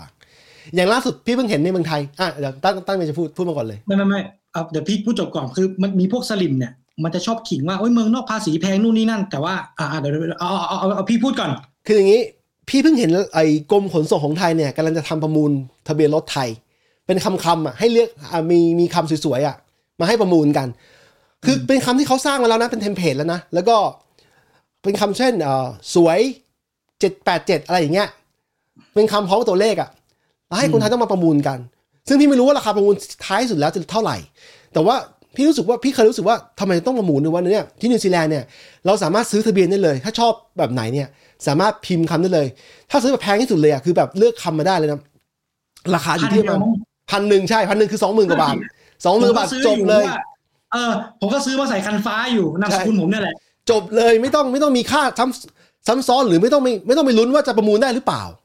อะไรแบบนั้นเนี่ยพี่รู้สึกว่าเออไอ้เครื่องแค่เรื่อง basic แบบนี้เนี่ย รัฐบาลไทยยังยังรอขูดขูดรีดคนไทยเลยโดยที่แบบ แบบแบบไม่ได้แบบปล่อยให้มันง่ายอะปล่อยให้ process มันง่ายแล้วก็ จ่ายตังค์ที่มันราคาที่เหมาะสมอะเออ อะไรแบบนี้นะคืออย่างนี้นะครับว่าคือ ผมก็ไม่รู้นะว่า แต่แต่แต่แฟนผมบอกว่าอย่าไปซื้อทะเบียนประมูลของเอ้ยอย่าไปอย่าไปซื้อทะเบียนทะเบียนคำสวยๆของนิวซีแลนด์เพราะว่าถ้าวันหนึงเราไปขับรถกวนๆอะมันจำง่าย เออ ใช่ใช่จริงๆจริง ๆ นะคือที่ไทยประมูลทะเบียนกันแต่ที่นิวซีแลนด์เนี่ย อะไรก็ได้ไม่เกินหกคำผสมอะไรก็ได้ เอาเลยเต็มที่ ครับพักแค่พันเหรียญเอง เออพันเหรียญ ใช่ แล้วพันเหรียญเป็นเป็นรายได้ของคนหนึ่งสัปดาห์ของโดยส่วนใหญ่นะของคนทั่วไปโดยหนึ่งสัปดาห์ไม่ได้ไม่ได้ต้องใช้ต้องแบบ ต้องแบบทำงานเป็นเดือนเดือนๆหลายๆเดือนเป็นปีเพื่อจะมาประมูลอะไรแบบนั้นนะโอ้พี่เออก็อืมเอ้ยผมผมผมผมผมเล่าเรื่องงานอดิเลกให้ให้พี่ฟังแล้วเนาะเออยังใช่ไหมยังยังยังว่าไงบ้างอ่างานอดิเลกผมจะมีอยู่สองแบบครับ แบบแรกเลยคือ ผมเนี่ยอืม นำเข้าสินค้าจากจีนมาขาย แล้วก็ขายตามห้างพวกที่เป็นไฮเอ็นทอยอะที่เป็นโอ้ที่เป็นรถเด็กเล่นนะพี่เคยเห็นใช่ไหมฮะเคยเห็นเพเคยราะว่าเห็นผมจำได้ว่าแฟนพี่เคยทักมาจะซื้ออยู่เมื่อประมาณสองปีก่อน เออเออเออตอนตอนนั้นผมซื้ออุ้ยผมขายไปหลายหลักเยอะมาก เพราะว่าผมส่งพวก warehouse ส่งห้างส่งร้านของเล่นด้วยไงโอ้โหตอนนั้นรายได้ดีมากหลังอุ้ยหลังภาษีแล้วแบบอุ้ยเงินตีเป็นเงินไทยประมาณล้านเจ็ดล้านแปดเนื้อเนื้อครับ เยอะมากแล้วก็อ่าอีกงานอดิเรกหนึ่งก็คือ ต้องบอกท่านผู้ชมก่อนนะครับว่า เมื่อประเทศที่มันมีโอกาสมาเพราะความเท่าเทียมเนี่ยมันสามารถเปิดพื้นที่การประมูลหรือทำอะไรได้ค่อนข้างอิสระ โดยที่ไม่มีนายหน้ามางี่เง่า ไม่มีบริษัทตัวกลางมาหันบันบันทอนกำไรของเรา Trade Me อืม Trade Me คือเว็บไซต์ประมูลซื้อมาขายไปอืมถ้าใครตามเฟซผมจะเห็นว่าผมเนี่ยไปซื้อประมูลพวกซากรถตัดหญ้าซากรถแทรกเตอร์ซากรถมือสองแล้วเอามา refurbish ใหม่ทำขาย แล้วก็ซื้อจากเว็บนั้นแล้วก็ไปโพสต์เว็บนั้นขายประมูลคือ มันเป็นอะไรที่แบบ เอ้ยมันดีนะ แล้วก็วันอาทิตย์อย่างเงี้ยเราก็ไปที่ Sunday Market ไปนั่งเปิดท้ายขายของเอาของเล่นลูกไปขายอะไรไปขาย คือมันเป็นอะไรที่แบบเอ้ยชีวิตมันโอเคอะพี่ แล้วมันไม่ต้องเก็บค่าที่ด้วยนะ เออดีไหมฟรีฟังดูดีฟังดูดี เนี่ยในเรื่องงานงานอดิเลกผมแล้วก็ส่วนมากก็จะ แล้วก็พาลูกไปเที่ยวบ้างอะไรบ้างอย่างเงี้ยนะฮะเพราะว่าอีกเรื่องหนึ่งก็คือว่าการมีลูกที่นิวซีแลนด์เนี่ยอืมอันมันี้ไม่ที่เหอยามืกอนอฟังยู่ไทยนะครับ อืมอืม อยู่อยู่ไทยเนี่ย เราจะมีลูกคนหนึ่งเนี่ยเราต้องแผนแล้วคือผมโตมากับครอบครัวสังคมแบบชนชั้นแรงงานเนี่ยพี่ลากย่าพ่อกับแม่เนี่ยมีผมออกมาเนี่ยคือจำความจำภาพได้คืออยู่ห้องเช่าอยู่สลัมอยู่ตรงกองขยะ ตรงแถวๆซอยมหาวงสำโรงคือแบบอยู่แบบรันทดมาก แล้วพอมีน้องอีกคนหนึ่งก็ต้องไปกู้หนี้ยืมสินเพื่อให้มีแบบว่า เพื่อให้มีชีวิตที่ยืนอยู่ได้ แล้วพ่อทำงานคนเดียวเงี้ยแม่อยู่บ้านเงี้ยคือมันกลายเป็นว่า เวลาเวลาของครอบครัวมันก็ห่างจากลูกออกไปเพราะพ่อก็ต้องไปทำงานไปหาเงิน แล้วเราก็ต้องไปโรงเรียน แต่กลับกันเนี่ย เรามามีลูกอยู่ที่นิวซีแลนด์เนี่ยกลายเป็นว่าเรามีเวลามากขึ้น อืมเรามีโอกาสอยู่กับลูกมากขึ้น อืมเรามีเงินมากขึ้น อืมอ่า แล้วเราก็เขาเรียกว่ายังไงอะ แบบว่า ทุกสิ่งทุกอย่างมันลงตัวมากการมีลูกที่นิวซีแลนด์คือการมีอนาคตที่ดีแล้วก็ต่อไปอย่างเขาเรียกว่าแบบสมบูรณ์แบบมากอยู่ที่ไทยต้องคิดแล้วว่า โตไปเนี่ย ต้องส่งเรียนอะไรดี จะกดขี่บังคับลูกมันยังไง ต้องเอาโซ่ล่ามยังไงให้มันกลับมาทดแทนบุญคุณ อยู่ที่นี่จบครับ คุณมีลูกคนหนึ่งลูกเรามีหน้าที่ดูแลที่เหลือรัฐบาลเขาจัดการเต็มรูปแบบเลย เราไม่มีสิทธิ์ไปทำร้ายเขาไปบงการชีวิตเขาอืมคุณมีรายได้น้อยเหรอ คุณไม่มีงานทำเหรอ รัฐบาลให้เงินส่งเสียเรียน รัฐบาลให้เงินค่าขนมให้กับลูกเอาไปกิน เนี่ย นี่คือโครงสร้างรัฐสวัสดิการที่คนมีลูกก็ไม่เดือดร้อนไม่ได้เป็นภาระอืม แถมเป็นอนาคตให้กับประเทศด้วยเพราะเขามองว่าอนาคตเด็กคนนี้เนี่ยก็ต้องทำเงินมหาศาลให้กับประเทศชาติ เพราะว่าการเก็บภาษีรายได้บุคคลก็แล้วแต่อะไรก็แล้วแต่เนี่ย มันได้อยู่แล้วระยะยาวอืมเนี่ย นี่คือสิ่งที่รัฐบาลควรจะปูให้เป็นสิ่งขั้นพื้นฐานเนี่ยว่า ผมเชื่อนะว่าเจนคนรุ่นใหม่ๆเนี่ย คนที่ว่าเพิ่งแต่งงานกันจะคิดแล้วว่า ถ้าไม่ใช่เป็นคนที่มีฐานะดีหรือว่ามีต้นทุนอยู่แล้วเนี่ย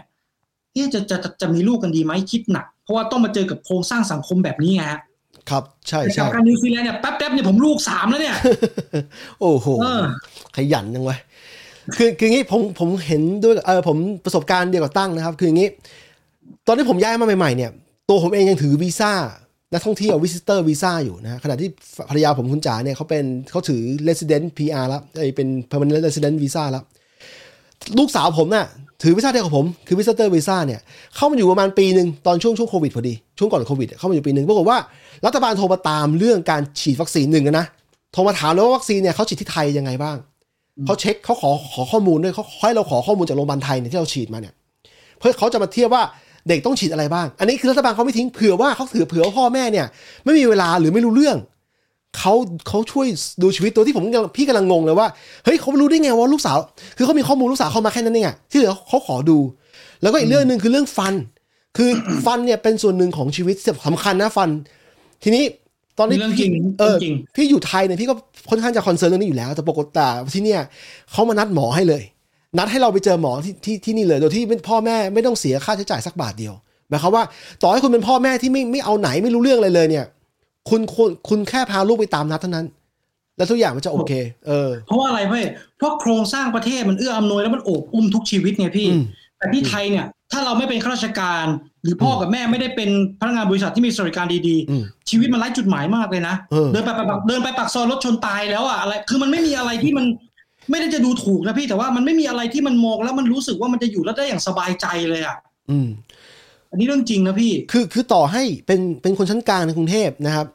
ก็ต้องเป็นคนที่หูไวตาไวจะต้องรู้ว่าลูกต้องไปฉีดวัคซีนตามเวลานัด ต้องหาต้องต้องทำตัวเองอะต้องทำเองหมดอะแล้วไปหาฉีดวัคซีนทีนึงถ้าเกิดฉีดเนี่ยไอ้โรงพยาบาลจะ offer สองแบบ แบบแรกคือแบบฟรีที่ที่รัฐบาลจัดให้อะนะกับอีกแบบหนึ่งคือต้องต้องต้องฉีดตามแพ็กเกจถ้าถ้าเราอยากเอาขั้นต่ำเนี่ยก็ก็ไม่ต้องเสียตังค์แต่ถ้าเราอยากให้ลูกแบบฉีดครบๆหน่อยเนี่ย ต้องจ่ายตังค์เพิ่มในเมืองไทยเป็นหมื่นนะครับ เป็นหมื่น แต่ที่นิวซีแลนด์เนี่ยมันอืมเขาเรียกว่าจะเขาเรียกว่าหนังสือเขาเรียกว่าพวก Well Child เออที่ว่าเป็นเป็นหนังสือเล่มอะผมผมก็มีอยู่นะฮะแล้วก็อ่าในใบนั้นเนี่ยจะเป็นเหมือนกับว่าเป็นสมุดประจำตัวเด็กจนถึงเขาอายุ16หรือ18เลยอืมเพื่อเป็นการรับรองว่าเด็กคนนี้เนี่ยมี history ในการฉีดวัคซีนเนี่ยมีอะไรบ้าง ช่วงระยะเวลาไหนอืมถ้าเกิดว่าไม่ไปตามนัดเขาก็สืบจนเจออมสืบจนเจอแล้วก็ต้องให้ไปฉีดให้ได้ให้ as soon as possible เพราะเขาไม่อยากให้ประชากรของเขาเนี่ย จะต้องเป็นบ้าๆบอๆอะไรประมาณนี้เพราะอนาคตเนี่ยเขาอาจจะไปมีครอบครัวมีลูกเพราะมันมีอะไรเกิดขึ้นได้ไงพี่ พี่เคยเจอโรคบางโรคนะกับคนบางคนน่ะคือเพราะแค่เขาไม่ได้ฉีดวัคซีนบางตัว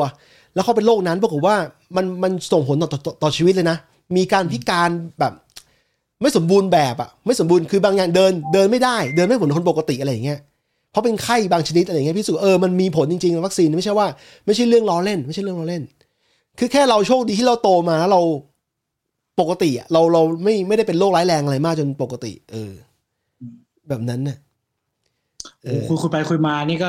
ชั่วโมงใช่ใช่สามสิบห้านาทีแล้ว พี่ว่าใกล้ใกล้จะปิดแล้วกัน แล้วมีคำถามหนึ่งถามถามว่าถ้ามันมีรัฐสวัสดิการแล้วสลิม